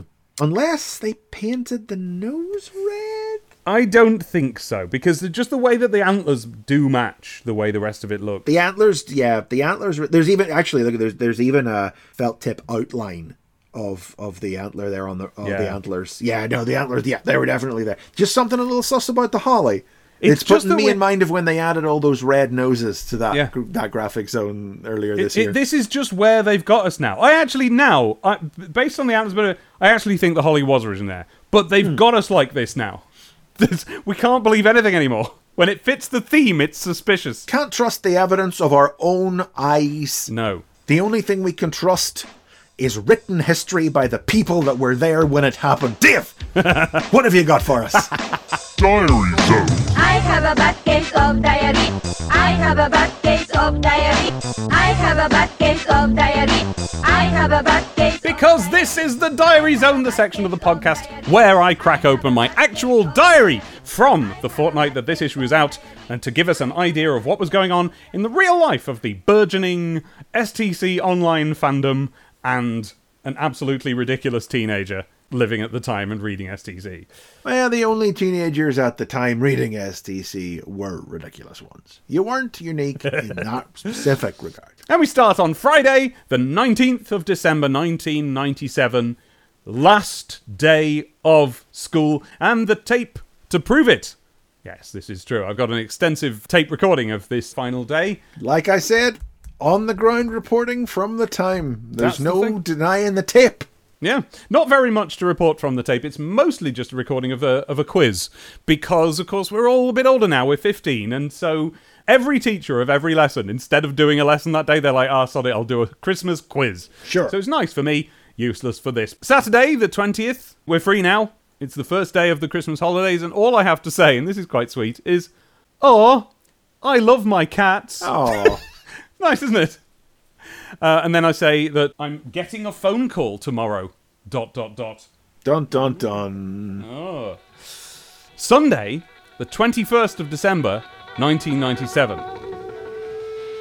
Foxy. Oh, yeah! I've been waiting to get back to this. It's been ages. Oh, I'm glad you're so excited. Yeah. Well, you know me, Dave. I like a little bit of continuity. I like being shown things I Right, remember, exactly. you know? yeah. Oh, yeah, yeah, yeah. True. um, and it just says, uh, Foxy. Um, Was Foxy after the power of the Chaos Emeralds or anything like that? You know, did she did she have a little bit of cake for me? Like, just really set me off here. You know? it says, Foxy, my bestest, bestest friend. okay. did phone me, which was nice. We've decided to do graphic novels of all Sonic games. Started planning the Sonic 1 comic. God, if only somebody actually would. Uh, Foxy is, I think, my best friend. She sent me another picture of her character Chelsea. Uh, now that her scanner's working, this time Chelsea is dressed as Santa. She is a wonderful artist. Every line is perfectly chosen and placed. It's a work of artistic genius. I mean, she's better than any day, and he's great. Actually, looking at her art makes look crap. Bit rude. This is taking a turn I wasn't expecting though. Uh, Oh, is that based, right? Uh-huh. based on how long this has gone on, do you know that you've spoken to them on the phone? spoken to them on the phone and they're an artist that I like and that I'm going to make comics with. Yeah, yeah. So, um, should we bring her in? Foxy! Here she is! no, that was unexpected! Good God! Holy shit! It was me all along. It was secretly Abby! Holy flipping! That, I was wow! Top 10 anime betrayals number 5 will shock you. This is not where this story was meant to go. Oh yeah, a bloke on the internet pretending to be a girl. Nah, to be fair, I kind of, I kind of made You, it sound like you that. You led me on to believe that's where that was going. Yeah, I was Foxy all along. I Imagine really this. Call myself Foxy. On Imagine internet. this. I genuinely didn't even know who was about to walk through that door. I was so fully tricked I didn't. My Listeners. mind didn't even go. What was it? If you've not been with us for long enough to know what's going on here, Foxy is, of course, my wife, Abby. IDW Sonic artist, Abby Bulmer. It's a Christmas miracle. What a nice little thing for the Christmas special, right? It's like whenever you got the internet for issue 100. oh, yeah. Imagine a little 15 year old who is such an innocent version of Abby that she, who just likes little foxes, Just called herself Foxy. does not realize that by calling herself Foxy, realise. that will have any kind of undertone 26 years later. Hence, whenever someone does a podcast about all this, That's why when it first came up, I had totally forgotten that I called myself Foxy when I was first online. I'm I'm dazed. Well, that's made my Christmas. Isn't that lovely? Merry Christmas, everyone. I didn't realise you wrote such nice things about me. It's No. been quite fun. The, um. Alright. the cackling off into the middle distance. Isn't that nice? Yeah, I I was genuinely boomers. That was a real trick that was just played Yeah, on me, I've not unfolding told him. over the course of multiple months. I think now yeah, it that's must going be. on. It must be. So, I- so now we can reveal what's really been happening here. Yeah, I've just I've I've made friends with this girl that I met on a on a Sonic forum. We've just become fast friends. We are now best friends. That thing at the end about her being a, good artist, that was the that was the sneakiest bit of the trick. That is actually from last issue's Diary Zone, ah. and I just thought, oh wait a minute, let's make this a thing. I've been so stunned by that. I'm hungry. Like, so much energy just went. You just burned through. I just burned through so much energy at the thrill of that reveal. I now want a sandwich. You need a chili dog now, yeah. And so begins the partnership of Dave and Abby. We're planning to make Sonic comics together. And now we professionally make comics together. Hey! what a Christmas. I just. it's exactly like the fact you got the internet for issue 100. I'd forgotten For that. Is that when happen it at was? Christmas. Yeah. wow. That was whenever we did our big dive into your. And, and you remember Sonic the Comic, the band were on, and we're Yeah. privileged to be here for this oh, incredible Oh, yeah. moment. oh, yeah. Yeah. It does. These things do work out interestingly, don't they?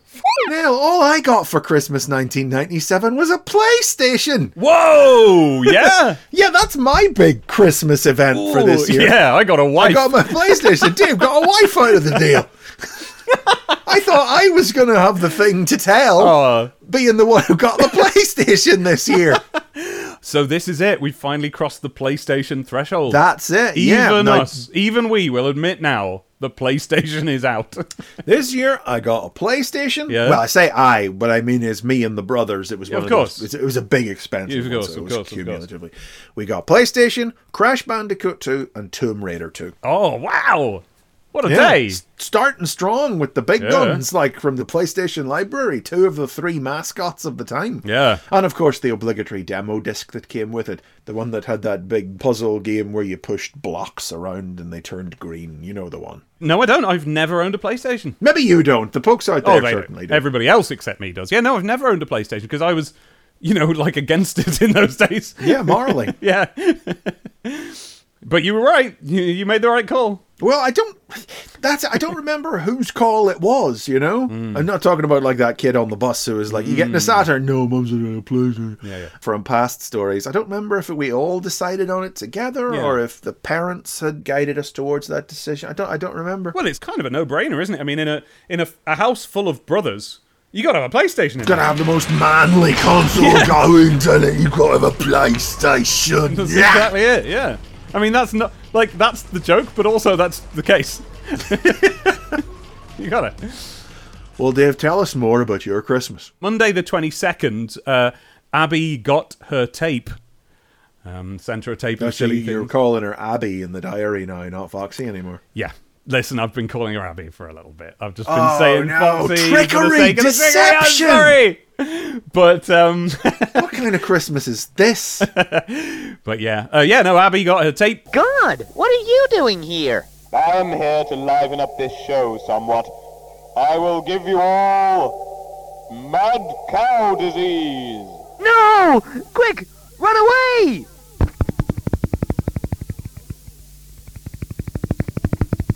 I, I think we outran God. We outran God? Well, it looked like it. Oh, okay. She was cracking up. She absolutely loved every moment of it. Of course she of course she did. Mission accomplished. I've been ripping the piss out of the very notion of you recording a little tape Yeah. of jokes and songs. And of like, of course you did it, and of course it got you a woman. Whoa, uh, whoa, blimey. Uh, hello, strangers. Who are you? Um, I don't know. Oh, right. Well, I'm.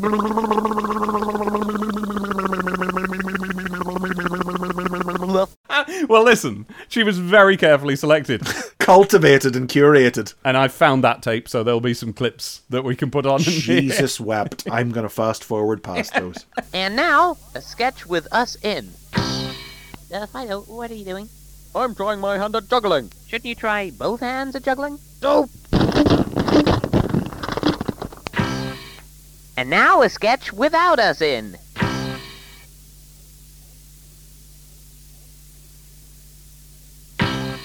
And now, I will turn inside out Yeah, I know. with the second hand But- embarrassment. Not only did Abby like it and cites it as the thing, that was the moment. but also, um, her mum thought it was really cute. and that's you know probably why she let us eventually meet up and stuff. She knew you were harmless. Yeah. She knew there was not a hormone in that body. She knew that no hair had yet sprouted. Because how could they have if this had been born from it? Exactly, yeah. And so the Christmas entry, uh, written at 11:45 p.m. On Christmas Day itself. Christmas wow, Day you left itself. it late. Yeah, uh, well, yeah. Well, I've been having a nice day, haven't I? Yes, it's true. You've been busy. I've been busy. Um, now, do you remember we've already established what I'm getting for Christmas? Um, uh, if we ha- listen, I've forgotten everything. Everything I feel like I ever knew has been proven a lie. so, so whatever. What was it again? Remind me. Wait a minute. You know what I am? I'm an STC editor. I've been scribbling out anvils to make them into presents to keep that secret. You're a graphic Yeah, I'm learning for the best. deceiver. I'm sorry, Chris, but what a nice so reminds surprise, me. Rem- it was a lovely surprise. Rem- remind me what it was you thought you were getting this year. Also disappointing though, because wouldn't it have been good if I'd had a string of affairs before meeting Abby? Uh, it would have been very interesting if somebody other than Abby had walked in that door. I know. I thought you maybe having somebody visiting. Special guest. Um, the following entry was written live and direct from Dave's all new updated drawing desk, complete. The drawing desk wasn't new. Complete with new, top of the range, multi purpose surround sound groove moded 3 CD, various other cool stuff, hi fi. A hi fi. Remember, I'm- right. Yes. I got my dream hi fi. I mean, it's better than I'd anticipate because I'm grown up now. I need to be playing music loud. Yeah, that's what you do. I've now I've got my Wayne's World CD that's got Foxy on it. I need something to play it on. Never did it myself. Did you not? Did you not? No, I was never. Yeah. You weren't a loud music enjoyer at home. No, I remember when Cotton Eye Joe came. We all quite uh-huh. enjoyed that. That was it. That was the moment about it. your your musical taste buds flicked online. Peaked about there, yeah. Yeah, I, I, I'll go to bat for Cotton Eye Joe. It was good. Yeah. For a given value of good. Yeah. But I've been forgotten, I do. I've been married a long time ago. Where did you come from? Where did you go? Where did you come from, Cotton Eye Joe? But I've been forgotten, I do. I've been married a long time ago. Where did you come from? Where did you go? Where did you come from, Cotton Eye Joe? I mean, then they just did Pop in an Oak and it was exactly Nah. the same. And No, I mate. realised, what's even the point of trying No, to keep mate. up with this stuff?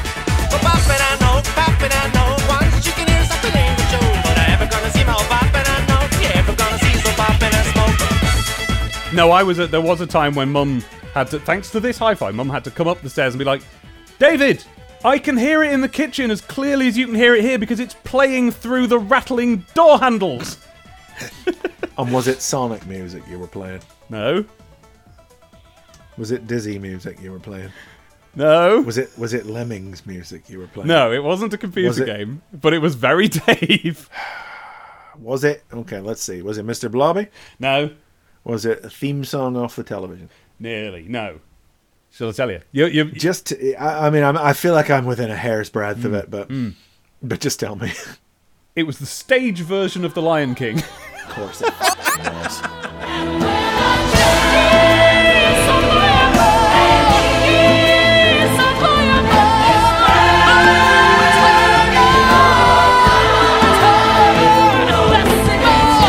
that's that's almost like real music too. Hmm, it's close, but basically, you would be surprised if you heard the Circle of Life blaring out of a car that was all riced up with subwoofers. And this, yeah, fair enough. Yeah, and, and if you did, you'd go, "Oh, didn't know David had his car done up." just zooming bass, going yeah. no.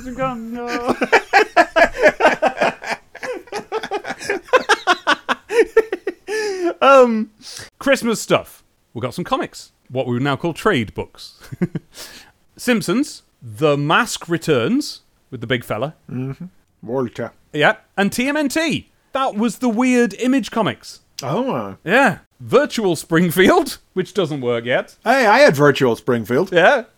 It was, it was nice, wasn't it? Not for a couple of years yet, obviously, because I didn't have a computer Oh, yet. yeah, but, true. But but yeah, I had virtual Springfield. Like a sort of proto GTA, that was, wasn't it? You just walk around in Springfield and be like, huh, I'm in this whole town. Interesting. I suppose so. I had that feeling. Uh, the Neverhood. Did you ever play that? No, don't know the Neverhood. Brilliant. Claymation PC game in 1997 or whatever, 6. And it was, oh my god, look it up, guys. It's so good.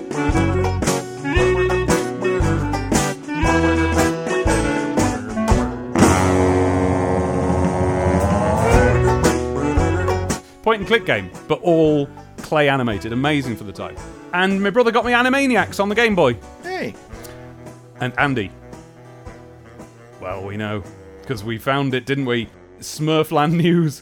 Andy got his N64. that's right. So that's us. So you, you're on PlayStation. We're on N64.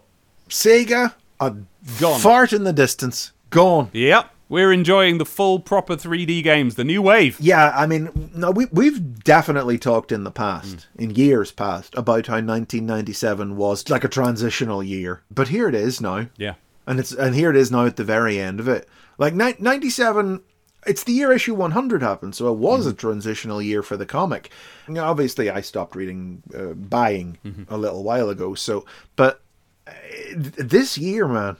It's been a progressive year of losing bits off the comic, Yeah. seeing the charts stop updating, having the Saturn come out, losing the charts, realizing that there are no Mega Drive games left. That's it. All the Mega Drive games have been released now. It's Christmas. The last one, Yeah. what was it? A FIFA? Yeah. That's out now. Oh, God. Mega Drive done. Yeah. I have a PlayStation now. And yet, there's still more Sonic the Comic the podcast to do. Plenty more. Loads more. It's weird. Years more, right? Yeah, at least two. Amy.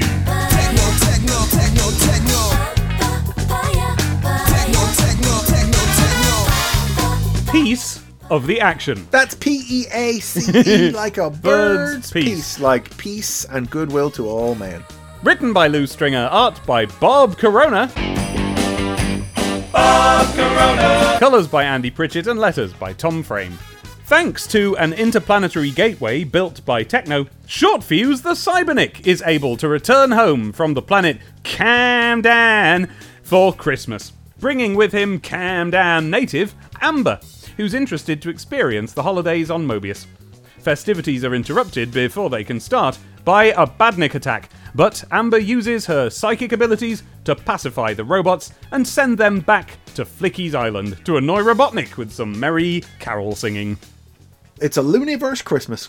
Yeah. Picking up Short Fuse's story where it left off a little while ago. Pop him. I mean, I wonder if he's going to stay. The way they talk about him uh, coming home for Christmas implies he's going back. But then I suppose the way we left it was that the Camdan thought they might be able to find a way to free him from his armor. So Yeah. if that's the uh, that's the end goal, I could see why he would go back. But we'll see. I mean, they don't go back at the end of this story, so see if they'll be around for a while. So, yeah, there isn't much to say about this because it's just a nice little coda, really, on the Christmas issue. Here's here's more. Here's what everyone else was doing at Christmas, essentially, and um, yeah, some badniks come in, become pacified. Yeah, but Short Fuse boffs a badnik, but then gets shot by one because Amy's like, "Watch out! They're they're new and dangerous badniks. You know, they're, they're the more advanced Flicky's Island badniks." Amber's like, "I can end this," and Short Fuse is still up and stay back. It's all in hand. Well, maybe not. Yes, that's right. They spend the majority of the strip trying to protect Amber, even though she's the most OP'd one of them all.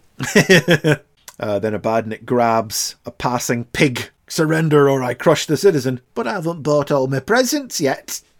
And then yeah, Amber just goes, "It's Christmas. mellow out. She's right. We want peace, not punch ups. I'm suddenly filled with a yearning to be kind and generous. Let's spread joy and happiness throughout the land. and off they fly. And the, the, we're not going to be able to talk for very long about this one, are we? No, it, this is all. There's, there's, what there's, happens. It, it- what happens happens, and that's about it. There aren't even any really good jokes in it. It's absolutely fine. Oh yeah, it's grand. It's Yeah. fine. It's great. Um, Again, if it if it cropped up in any other issue, I might not be so forgiving. But it's Christmas. drawn nicely. I like that it opens with uh, Amy in a, a really big wintry coat coming down. yeah, yeah. Look how big and long the coat is, all the way down to her ankles. yeah, the artwork is just really good all the way through. Yep. Too bad you couldn't use your talents to change Robotnik, Amber, says Tekno. And Amber says, I feel there is no love in his heart. That's a bit tragic, isn't it? Yeah. But I also love it in the way that even literally soulless robots can be turned good by this power, but not Robotnik. There's No. nothing in there, despite Father Christmas's efforts last year. No love in him. But that's because you can't. If you, if there could be love in Robotnik, then what would Kintobor be, you know? Yeah, exactly. Besides, my influence will fade away when I return to my world. and then, yeah, we just have the final joke of the Badniks singing Silent Night to Robotnik back on Flicky's Island, holding a little lantern and Yes. everything. Silent Night, and Robotnik rages out to the audience. It would be if I had my way. Oh, I love that he's resigned to standing there and listening to them. He's like, oh, come on. Oh, it's annoying. And you know my big takeaway from all this is I'm sitting here thinking about how has Dan Radcliffe had to figure out how to organize these stories in his trade paperback collections because if Robotnik is still free and active on Flicky's Island, then that means all of Christmas has to happen before Best of Enemies. Oh, does it? Oh, because they take him away, do they? Yeah, the end of it, yeah. And that probably means the New Year stuff will have to as well. Unless he's going to come back in, in another story's time, and then it can be that. Doubt it. Next issue, New Year, New Adventures. So perhaps we're getting a New Year Sonic and a New Year Amy next issue as well. Now I do wish we had more to talk about about this one as the last strip in the issue. Yeah. But um no, it's what happens happens. It's a fine little story.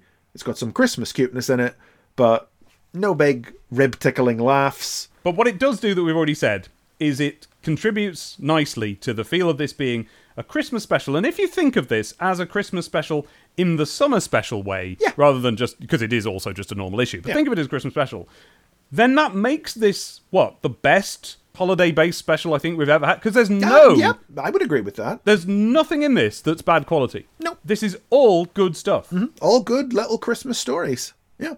Uh, as I say, uh, there's not been a previous issue where every strip was a Christmas based one because Yeah. obviously prior to last year, there was always at least one, if not two, Sega Superstar strips, so they could never be Christmas ones. So yeah, it's just a, it's just it's just a lovely little Christmas issue. It's sweet. And it's nice to be able to read an issue of STC that is nothing but fun, festive froth and be okay with that.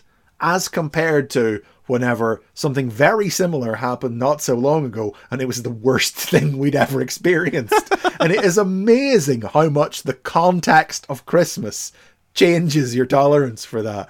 God bless us, everyone.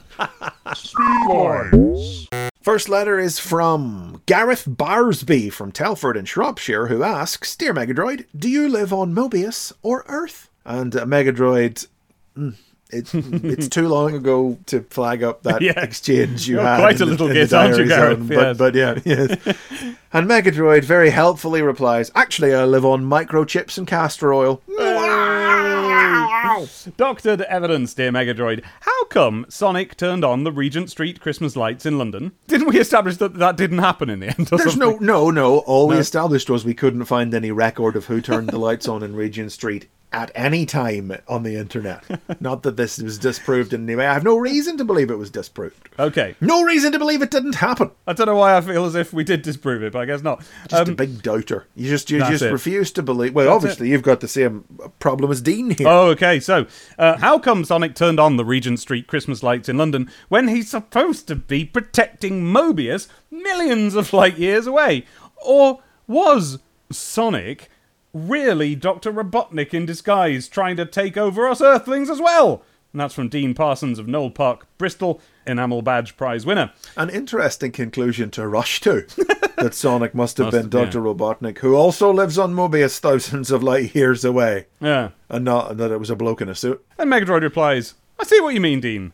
You've certainly shed new light on the situation. Like a Christmas light. Like a Christmas light. Not very helpful at all, this issue, is he, Megadroid? Oh, oh, oh, but it's still not the worst thing on the page by far, because I've just remembered what the third and final letter of this issue is. This one comes in from Kyle Muir in Ayr, Scotland, who writes in a letter STC have titled Ode to a Fox. In an attempt to persuade STC to please print a Miles Prower pin-up soon, writes Kyle, here is a poem. Tails, tails. Don't go off the rails if you see a vampire looking pale. Tails, tails, don't be afraid it'll bite your neck. Just buy loads of garlic. Bayak. What does that sound like? Is it Rick Mail? What are you, theatre? Whenever I'm near to the theatre, I. Shut up! Tails, tails. Don't go off the rails, tail. Rails. There's something so familiar. Whenever I meet a friend in the theatre, I. Shut up! Megadroid replies, Kyle, Kyle, here's your poster. As your ditty is the most. Er. Groan. Megadroid did better.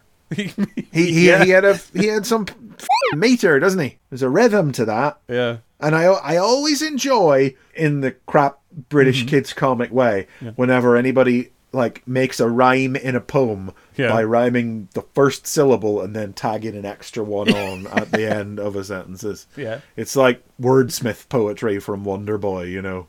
Yeah. Oh, yeah. I'd forgotten about that. Maybe that's what I'm thinking of.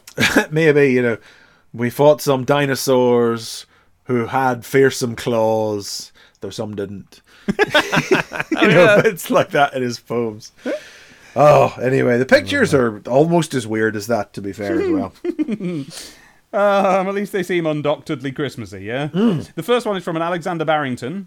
Alexander Barrington from Edinburgh, Scotland, an Amber Badge Prize winner, who has uh, done Sonic Tails and Knuckles Christmas Caroling. Um, Yeah. Except, uh, the well, Sonic Christmas Carol, it's been uh, titled. he- yes, and he doesn't mean a Christmas carol. No, actually, it's the three of them out singing They're carols. singing carols. They're dressed as Santa. They've got Santa. well, they're wearing on, anyway. Santa coats. Yes. And Sonic and Knuckles are wearing sunglasses, which I can't Yeah. imagine is helping them get around in, in No. the dead of Christmas night. No, indeed. And we know it's night because there's Santa flying by the moon up in the top left. Exactly. Yes, he hasn't coloured the sky in black, but that's just because there's only so much pen in the world. Well, carol singers don't go out at day, do they? Yeah. Yeah, Exactly. exactly.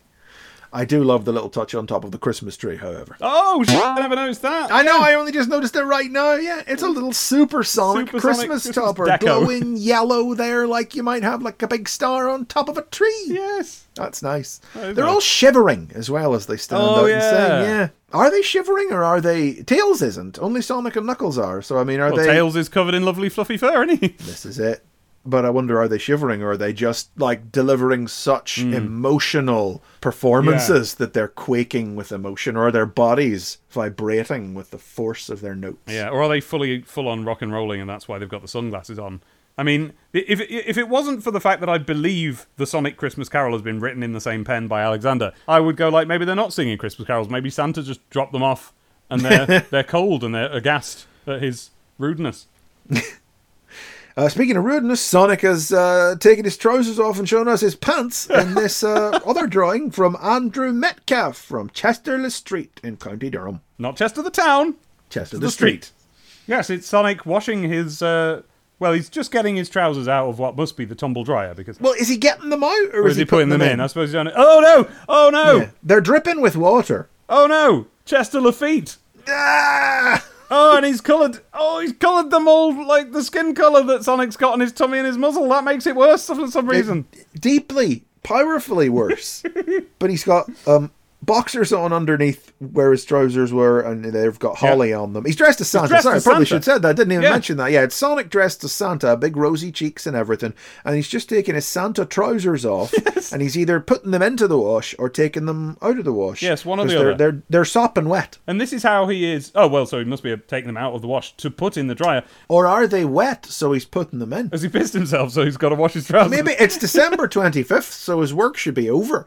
So presumably he's taking the clothes off to wash them now that he's back, you know, after a long, busy night delivering presents. Oh, I see. So in the ah, so in the fiction of this, he's not just dressed as Santa because it's Christmas. He's Santa. He's done. He's gone round Santaing. Yeah. And now he's back, and his I don't know why his trousers would be wet because I guess it's snowing or raining. Snowing or whatever, you know. Yeah. Well, Sonic doesn't. Sonic doesn't fly, Dave.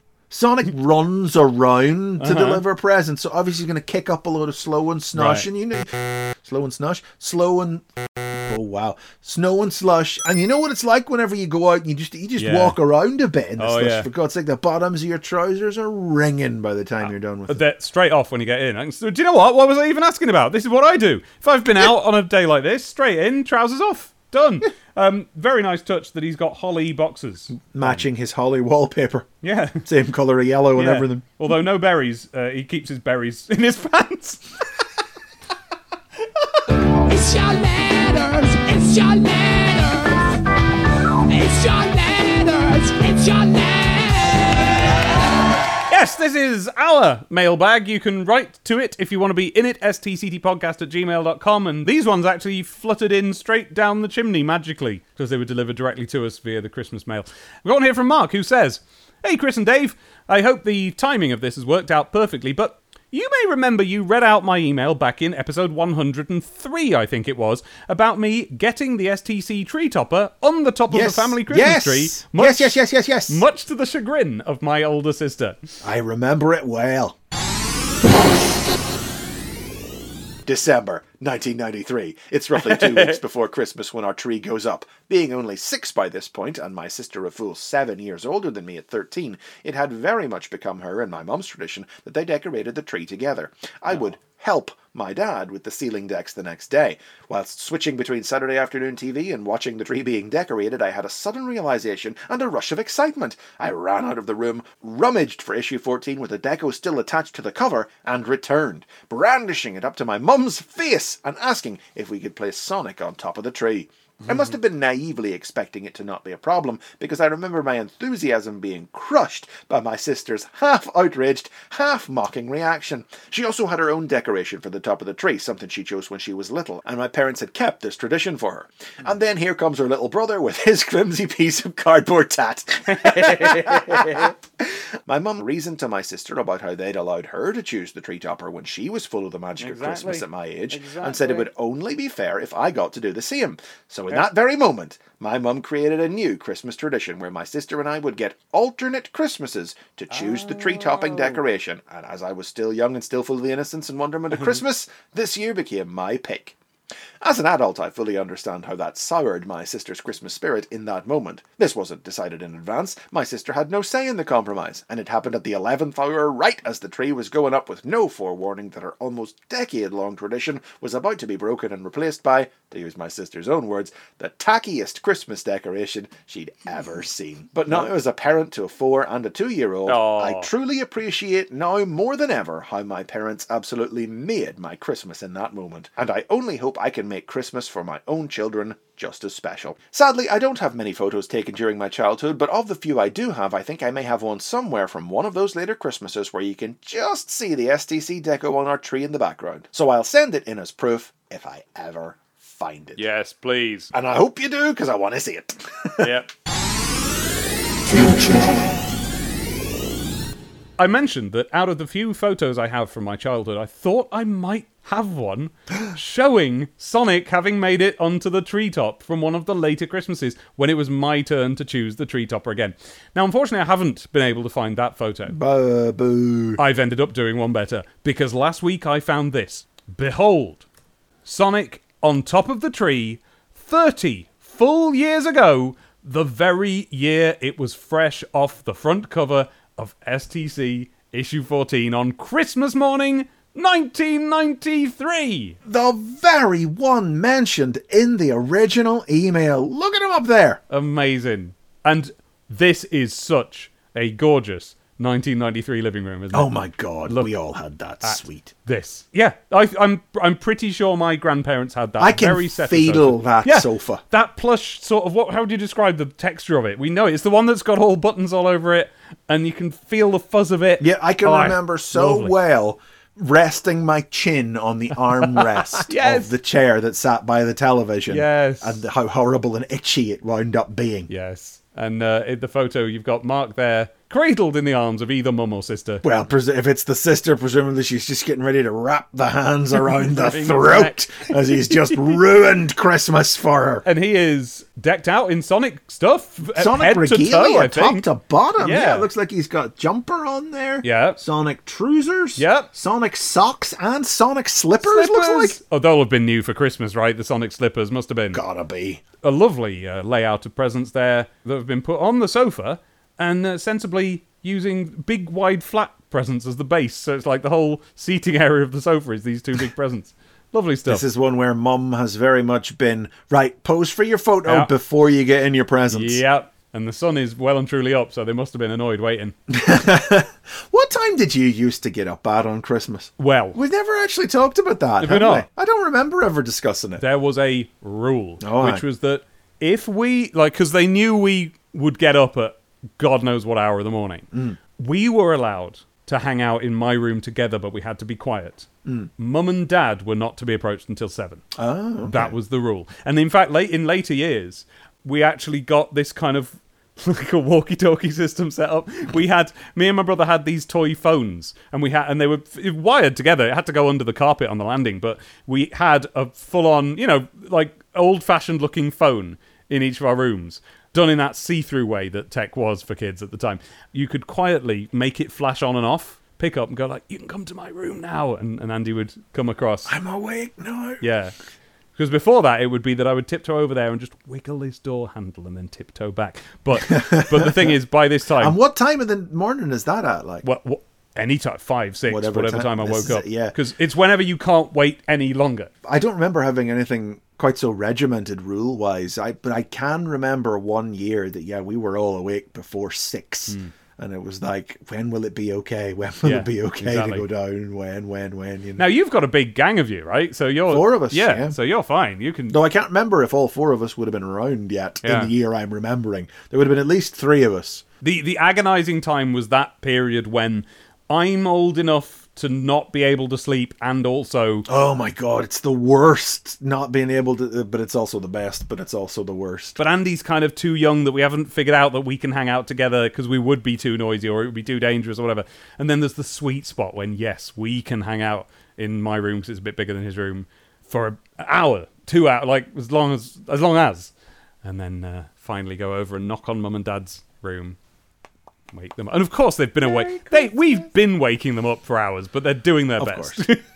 and we're doing ours. They're trying, God love them. There would always be a case of though where where mommy would have to go downstairs first. Ah. And, and I still don't truly know to this day if that was To set to, up. to actually put the presents out or not. It must have been. Because I think I've talked about it on before, but we didn't do the Santa presents under the Mm, yeah. tree bit. Like it was presents from the family went under the tree, and Yeah. then presents from Santa uh, went into uh, like sacks, big big bags. You know, as if Santa was leaving sacks for us. It was stockings in our house that Santa did. Mm. Those were him. We never did the stocking thing. No, No? no, no not even a little. No, it was just uh, all, all in in one bag together. You know, the big Santa present. Then there'd be a selection box and some pants and some socks or something in Yeah. there too. You know, Yeah, yeah, yeah. yeah. little thing, maybe a book or something. You know, Yeah. Which you can't fit in a stocking anyway. God, I'd love a selection box right now. They're out there. You could have one. I think I have some aero bubbles downstairs. That'll do for the evening. Well, there's more to this email. Let's finish it off. Um, yes, sorry, got got sidetracked there. Uh, I oh on this show. I didn't need to speculate because the next thing it says is identities have been masked. This is why I couldn't tell if it was mum or sister. He's blurred out the face. Identities have been masked to protect the innocent, but I can assure you, my sister is smiling in this photo despite Sonic taking the place of her own ornament. And yes, I'm wearing a Sonic hoodie and tracky bottoms, Sonic socks. I've got Sonic on top of the tree. I've got a Tomy Sonic pinball game, possibly in the present right next to my head on the Ooh. settee, as we called it back then. We did. Or Oh yes, the city. Yeah. Yes, I am the lord of the dance. settee, yeah. Or about to be brought Are you though, Rich? Are you? or about to be brought downstairs with the rest of the prezzies from the back of my parents' wardrobe by my mum, whilst my dad got us to pose for this photo. Oh, Mark, there's more presents coming. You lucky devil. It was a great yes. Sonic-y Christmas. The only thing letting my Sounds like. yeah, the only thing letting the side down. Oh, we were wrong, Chris. Are my Mario Kart slippers. Outrageous! But in my defense, I asked for Sonic ones, and Mario was all Mum could find. Bless her, she didn't ah. know. Uh, fair enough. Fair enough. Fair enough. Now, I mentioned in my last email that having Sonic on top of the tree made my Christmas that year, and how I always want to carry that spirit forward for my own kids. Well, since Oh. since my original email, my four-year-old son has started getting into Sonic all on his own. Honest, I didn't influence him, guys. Yes. Although I've definitely helped nurture it. nurtured and encouraged once, but you, you didn't instigate. He may not get Sonic on top of the tree. What? What? Why not? Put it up there. Yeah, get it up there. Yeah, what are you on about? Yes, he does. What are you talking? You're gonna, Yes, you, he what, does. you Be like your sister. What do you do? Yeah. That's just continuing the cycle of abuse. Sorry, I didn't mean that. Um, but he's got a couple of Sonic goodies lined up for under it, including the Egg Robo playset, where you can launch a curled up old school Sonic at the big robot mech from the end of the Sonic 2 game and movie. Oh yeah, got that. Yep, yeah, yep, got yep. that last Christmas. That li- I've got my little curled up Sonic right there on the shelf. That's a good one. He hasn't been able to watch all of the second film. Who could, with the wedding shenanigans in the middle? this is it. You know, that totally derails it in the middle. I liked it, including that bit. Just- I can't blame any child losing interest and wandering Yeah. off. But he loves the last third. Where'd Sonic go in the Sonic film? Well, oh, okay, but he loves the last third of it. Okay, so he's winding through it. That's fine. Oh, okay. That's fine. That's only like winding until you get to the chocolate factory. That's fine. Um, Fast forwarding until you see Sonic again. Exactly. And he finds it absolutely hilarious, recreating the final battle as he runs around like Sonic, whilst I plod and slowly chase him as the Robotnik mech up and down the hallway. Brilliant, love it, excellent, fantastic. I never ever imagined Sonic was going to come back round like this, guys. Let alone in time to play with my own kids and the way things were going for the franchise. But hey, it's great. He's got Sonic bed sheets. He's got a set of cuddly toys, t-shirts, shoes. It- Oh, he's going mad Yeah. for it then. It might nearly be time to start him off with his own Sonic comics. Do you know what? It might be time to get him some Sonic slippers, make up for lost time. Might be time to get him into Sonic the Comic, the podcast. yeah. no, it gets a bit rude in places No, for a four-year-old. No, perhaps not. You need to do like a Sonic the Comic, the podcast Junior, where uh, Yes. if we had any kids of our own, we'd get them to review the Oh! issues. Only we don't. Let's get to work on Yeah. that. podcast is still amazing, guys, and thank you so much for the nostalgia trip back. It's been a great way to remember exactly how it felt being a Sonic fan back in the 90s, and it makes bridging the gap to my own boys so much easier. Now I can almost perfectly recall all the excitement I went through about things back then. Not just Sonic, loving the Patreon content too. All the best, Mark. From Maidstone, Kent, not Canterbury as I wrote last time. I was so stuck in the 90s that I wrote where I used to live by mistake. oh, man, it just well, well, authentic. Now that we've got this look into Canterbury with the lovely little, I think the main thing we didn't mention from the photograph is how soft and nice that carpet looks. Couldn't you just rub your hands on that thing? Oh, I could clamber about on that. Go- Go for a crawl right now on that. All right, thanks, Mark. It was lovely to have not only a look into your life there, but into Christmas past. Perfect for this particular yes, thank episode. you very much, Mark. A Merry Christmas to you and to your son. And so, if you would like your letter to be read out in the new speedlines, the internet podcast speedlines, then write in, as I said before, to stctpodcast at gmail.com. Letters, memories, photographs of your carpet, all welcome. And that is going to do it for this issue, but it is still not quite the last issue of 1997. Even though, even though the whole thrust of this is that it is.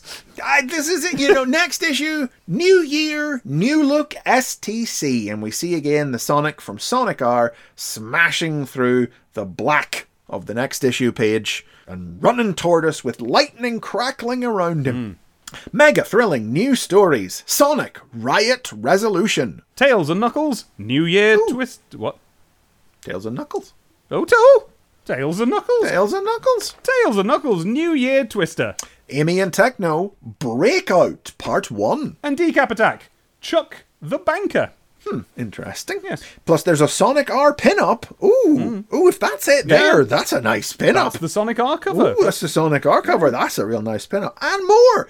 STC 120 on sale Wednesday, the 31st of December, 1997. Still priced £1.25. How much longer can it last in the new year?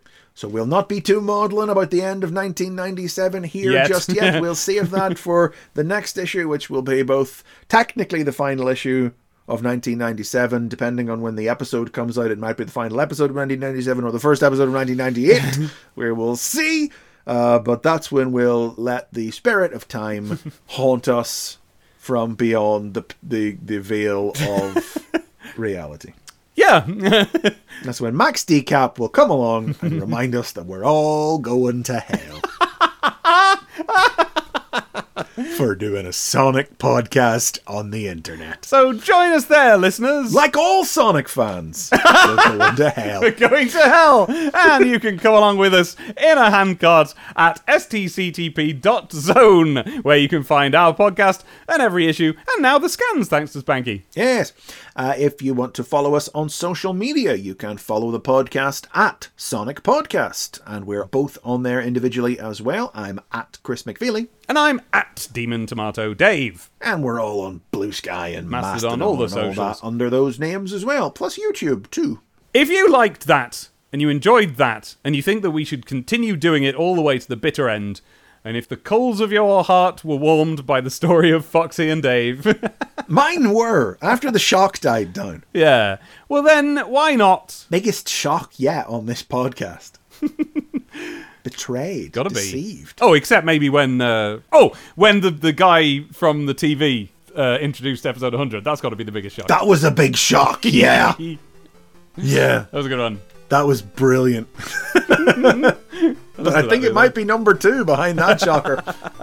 Well, if you like all of that, then why not put some presents in our stocking? You can go over to support the podcast at patreon.com forward slash STCTP. But the thing is, it's not just a one way street. We reciprocate. You don't just give us a present, we give you lots of presents. There's loads of videos in there of loads and loads of stuff that you've not seen or heard. We and, and it's both video and audio, so if you're an audio person, you don't like our faces, then you can enjoy it that way as well.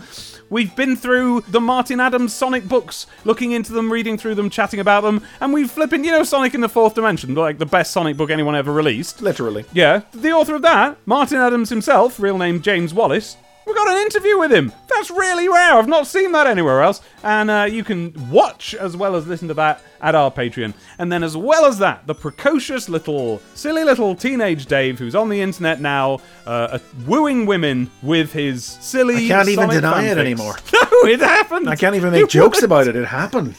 Christ. My whole comedy arsenal ruined. Oh yeah, wait a minute. This kind of undermines the whole idea that it's like a, a sado thing to be doing. No, no, no. Well, if you want to be wooed by my by the by teenage Dave, then you can hear his fanfic because I've read the whole thing out to Chris. I mean, it's still ongoing, but I've read it all out to Chris. And let me tell you, I have been in no way wooed by it. It has not worked on him. Uh, and you can go and watch that process in real time. You can see his face fall further and further every episode. And it's all on the Patreon. Patreon.com forward slash STCTP. if anything, I feel like it's killed my sex drive. Any amount will get you all that. So be generous. It's Christmas. Patreon.com forward slash STCTP. Our theme song was synchronized by Sonic the Comic the Band. That's who they are. You know who we are. And hey, you, whatever you're doing this holiday season, however you celebrate, we do hope you all have a happy holidays. And thanks to you all, as always. We don't say it enough, but Yeah. we really should. Thanks to you all for once again sticking with us through this nonsense for what is now the fourth full calendar year. Four and a half Yeah. years we've been at this now. Thank you for sticking around. Thank you Yeah. for supporting us. Thank you for listening. Thank you for talking and joining in on the Discord and on the socials. And thank you for writing in. Just thank you. Merry Christmas. Happy holidays. And we will see you Next time.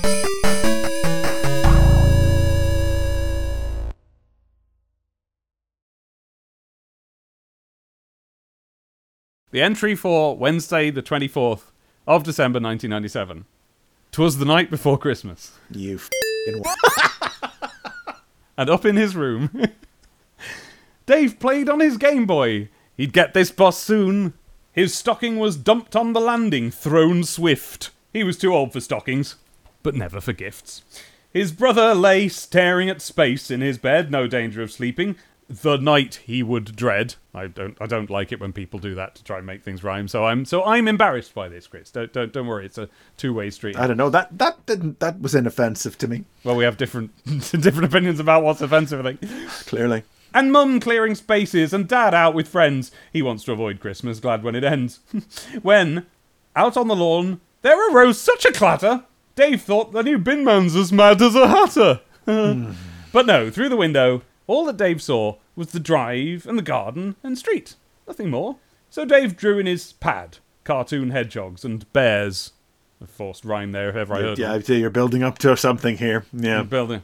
Then he heard a strange sound made by something downstairs. So Dave ran down the staircase, but only to find a strange little man who was uh, one of a kind. He was dressed very oddly, from pink shades to flares. Dave knew in an instant this man's wrong upstairs. A flowery t shirt hung loose on his back, and his nibbled on fingernails all painted black.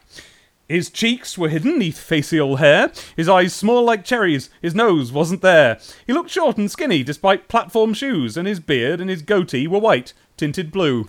Here's an illustration of him. Okay, all right. Okay, I don't know where we're going with this. Dave looked at him closely, unsure what to do. Then he gave a sharp cough and he asked, Who are you? I'm Santa, he said, then returned to his work. But Dave spoke again, saying, Listen, you jerk. You say you're some guy disbelieved by the nation. Break into my house. I demand explanation. You don't look like Santa. Explain to me why. Name a man who has seen me, was Santa's reply. There's a couple of pictures of that going on. This is all densely illustrated every few lines. Mm, indeed. And uh, by the way, the old trick Dave's standing on an Acme box because I drew him too short, starting at the head. so, where are your reindeer? Oh, they don't exist. So, how do you travel? Is there something I've missed? Look over there! Dave didn't look long, but when he turned back, St. Nickers was gone. But Dave heard him call as he vanished out of sight Have a wonderful Christmas! And Dave said, We might. Grinning over a big heap of presents. Yeah, I think that's That's not that bad, actually. no, I think that's good post credits content.